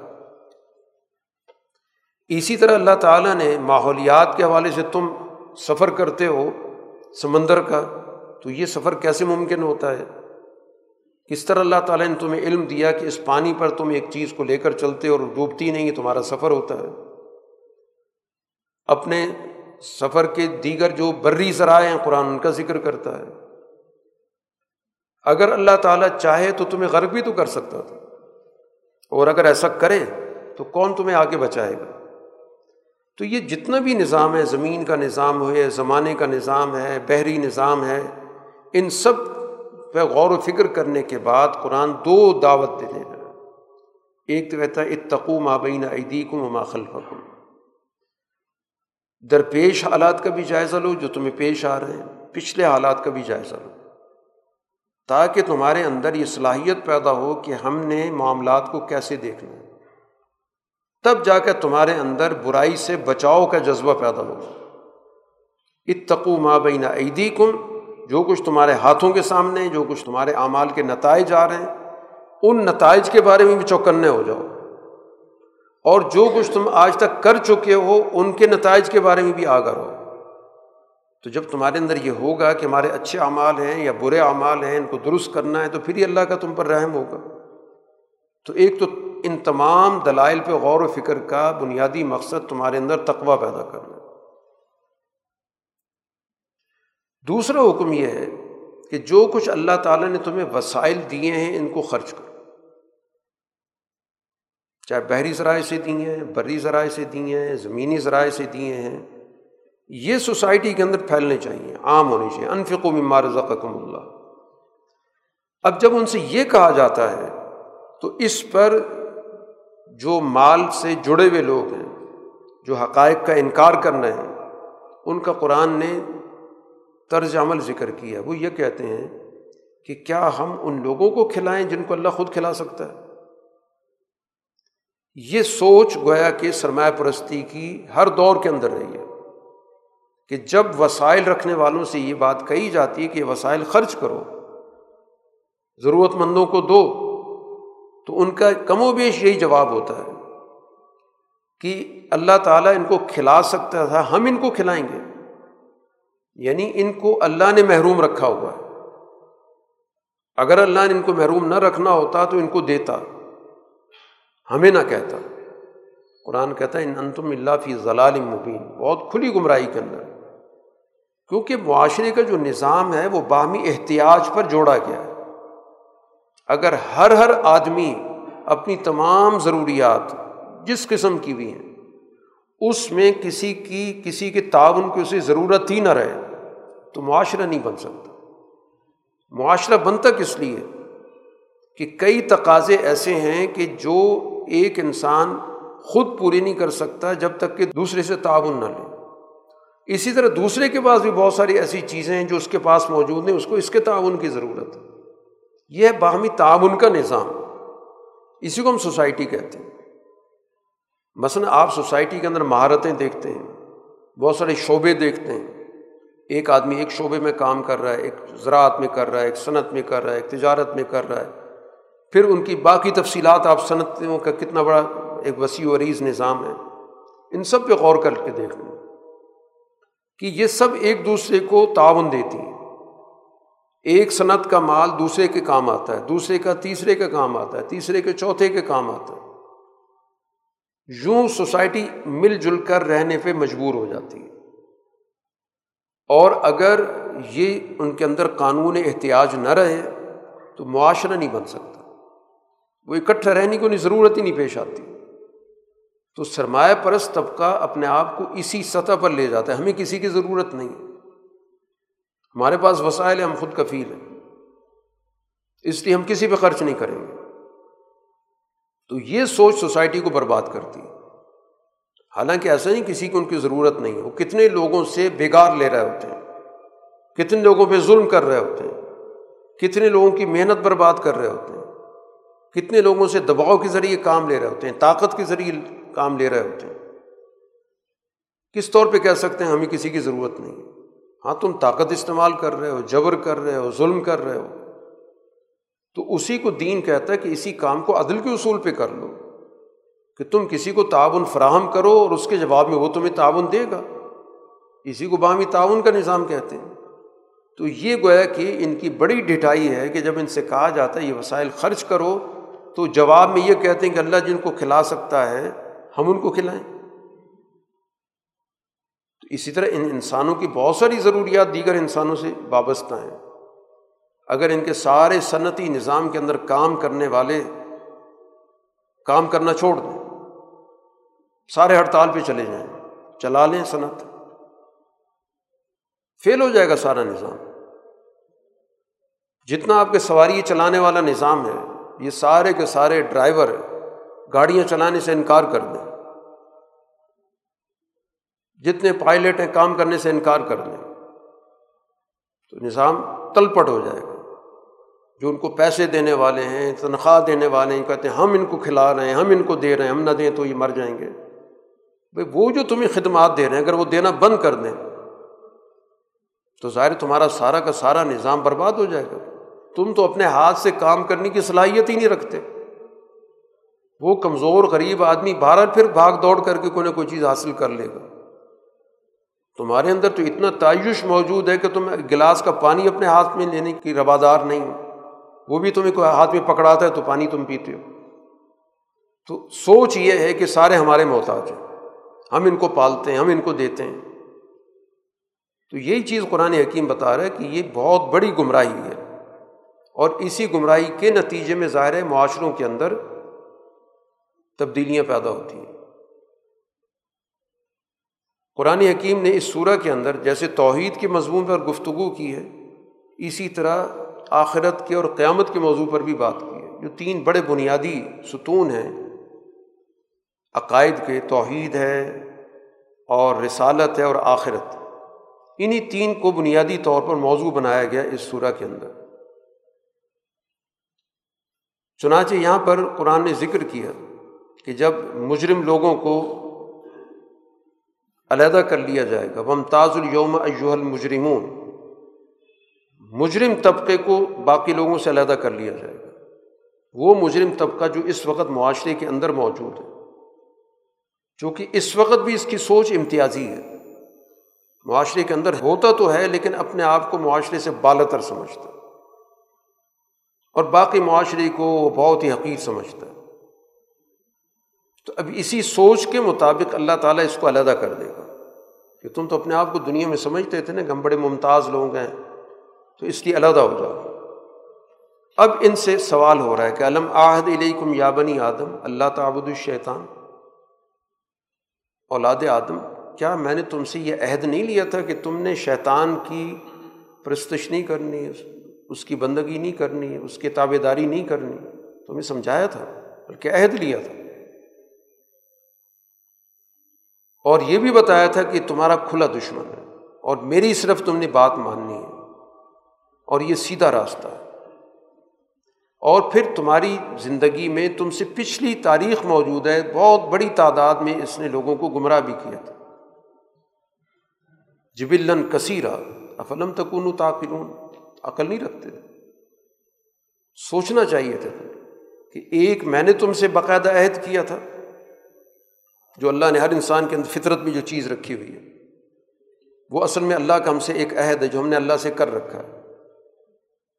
اور پھر اس کے بعد دنیا میں اس عہد کو یاد کرانے کے لیے بے شمار ذرائع رکھے گئے، انبیاء آئے وغیرہ وغیرہ۔ اور پھر تمہارے سامنے پچھلی قوموں کی داستان بھی تھی۔ فلاں قوم تباہ ہوئی، فلاں قوم تباہ ہوئی۔ تم نے غور و فکر نہیں کیا عقل سے کام نہیں کیا تو لہٰذا حاضی جہنم اب یہ جہنم ہے جس کا تم سے وعدہ تھا داخل ہو جاؤ۔ اور آج ہم تمہارے منہ پہ مور لگا رہے ہیں۔ کس لیے؟ تاکہ تمہارا اپنا یہ جسم گواہی دے کہ تم کیا کرتے رہے ہاتھ بولیں گے کہ ہم نے اس ہاتھ سے کیا کیا ظلم کیے۔ کیا کیا ہم نے غلط فیصلے کیے۔ یہ پوری داستان ہاتھوں کے اندر محفوظ ہے۔ جو بھی ان ہاتھوں سے کام ہوا ہے، تو جس جس نے غلط فیصلے کیے، غلط فیصلے لکھے، جس جس نے جبر کیا، ان ہاتھوں سے جن جن لوگوں کے قتل ہوئے، جن لوگوں کی جانیں لی گئیں، یہ ہاتھ ساری داستان سنائے گا اور اسی طرح تمہارے پاؤں بھی گواہی دیں گے کہ ان پاؤں سے کہاں کہاں تم چل کر گئے۔ کیا کیا تم نے تدبیریں اختیار کی؟ تو گویا وہ سارا ریکارڈ اس جسم کے اندر محفوظ ہے۔ اور یہ کوئی انہونی چیز نہیں ہے۔ آج ظاہر دنیا نے سائنس میں جتنی بھی ترقی کی، اب یہ تو چیز ظاہر ہے کہ ایک معمول کی سمجھ میں آ رہی ہے۔ یہ ساری تفصیلات قرآن اس لیے بیان کر رہا ہے کہ اللہ تعالیٰ کے یہاں نظام عدل موجود ہے۔ اس لیے اس قانون عدل سے کوئی بچ نہیں سکتا۔ اگر اس دنیا کے اندر وہ کسی ہیرا پھیری کی وجہ سے بچ گیا ہے اور یہاں پر قانون عدل کے ماتحت نہیں آیا، تو وہاں پر تو ہمگیر نظام عدل موجود ہے۔ اور پھر جہاں تک ان کا طرز عمل ہے، ان کو جو بار بار بات سمجھائی جا رہی ہے، قرآن حکیم ان کے سامنے نازل ہو رہا ہے۔ رسول اللہ صلی اللہ علیہ وسلم ان کو بات سمجھا رہے ہیں۔ تو آپ کا جو کلام ہے یا قرآن کا جو پیغام ہے، یہ تخیلاتی نہیں ہے جس کو قرآن کہتا ہے شعر و شاعری نہیں ہے۔ یہ تو حقائق ان و اللہ ذکر و قرآن مبین۔ یہ تو سوچنے، سمجھنے والی کتاب ہے۔ واضح الفاظ میں لوگوں کے سامنے حقائق بیان کرنے والی کتاب ہے۔ لیکن یہ انہیں کو زندہ کر سکتی ہے، جگا سکتی جن کے اندر باقی حیات موجود ہے جنہوں نے اپنے آپ کو مفادات کے ساتھ جوڑ لیا ہے، اپنی سوچ پست کر لی، مردہ ہو گئے، تو ظاہر وہ اس قرآن سے کوئی فائدہ نہیں اٹھا سکتے لیون ذرا منکان حین جو واقعی حی ہے، زندہ ہے، یہ قرآن اس کو مستقبل کی رہنمائی دے رہا ہے۔ خبردار کر رہا ہے، سمجھا رہا ہے کہ نتائج معاشرے کے بربادی کی کس صورت میں نکلتے ہیں۔ اور انہوں نے اس دنیا کے اندر جو بھی اپنا خود ساختہ نظام بنا رکھا ہے اس بنیاد پر کہ وہ نظام ہمیں مدد دے گا۔ وہ نظام تو اپنی مدد نہیں کر سکتا، وہ دوسروں کی کیا مدد کرے گا؟ اور اختتام پہ رسول اللہ صلی اللہ علیہ وسلم کو کہا گیا کہ ان کی باتوں سے آپ غمگین نہ ہوں، ہمیں سب کچھ پتہ ہے۔ سورہ کا اختتام اس بنیادی تعلیم پر کیا گیا کہ فسبحان الزی بیدی ملکوت کل شعیم ولی ترجان کل کائنات کی حکومت ایک اللہ کی ذات کے پاس جو قرآن حکیم جہاں سے شروع ہوا تھا کہ یہ حکمت والی کتاب ہے اور اس پر اللہ کے رسول صلی اللہ علیہ وسلم سیدھے راستے پر اس کی تفصیلات مرتب کر رہے ہیں۔ اس ساری فکر کا بنیادی مقصد کیا ہے؟ کہ ملکوت جو اللہ کی ذات کی حکومت ہے، کل کائنات پر، اس کل کائناتی نظام کے ساتھ اپنا ربط جوڑنا ہے۔ اور اسی کے اساس پر گویا کہ معاشرہ قائم کرنا ہے اور اسی کے اساس پہ اللہ تعالیٰ کے سامنے تم سب نے لوٹ کر جانا ہے۔ تو اس ملکوتی نظام کے جو تین بڑے اصول، ان کی گویا کہ اس صورح کے اندر وضاحت کی گئی۔ وہ توحید کا اصول ہے، جس سے کل کائنات کی مرکزیت قائم ہوتی ہے۔ اور سوسائٹی کے اندر جبر کی اور غصب کی جتنی قوت ہے ان کی نفی ہوتی ہے رسالت کا نظریہ ہے کہ اس توحید کے نظریے پہ عملی نظام کیا ہوگا۔ تو وہ عملی نظام نبی نے آ کر دنیا میں متعارف کرا دیا کہ اس کے عملی تقاضے کیا ہیں زندگی کے ہر شعبے میں۔ اور تیسرا یہ بتا دیا گیا کہ اللہ تعالیٰ کے یہاں نتائج کا ایک نظام طے شدہ ہے اور آخرت میں ایک ایک آدمی اور ایک ایک قوم اور ایک ایک گروہ کا پورا کا پورا جو بھی اس کا حساب و کتاب ہے وہ محفوظ ہے اور اس کے مطابق اس کو اپنے انجام کا سامنا کرنا ہوگا۔ باخر داوانہ الحمد للہ رب العالمین۔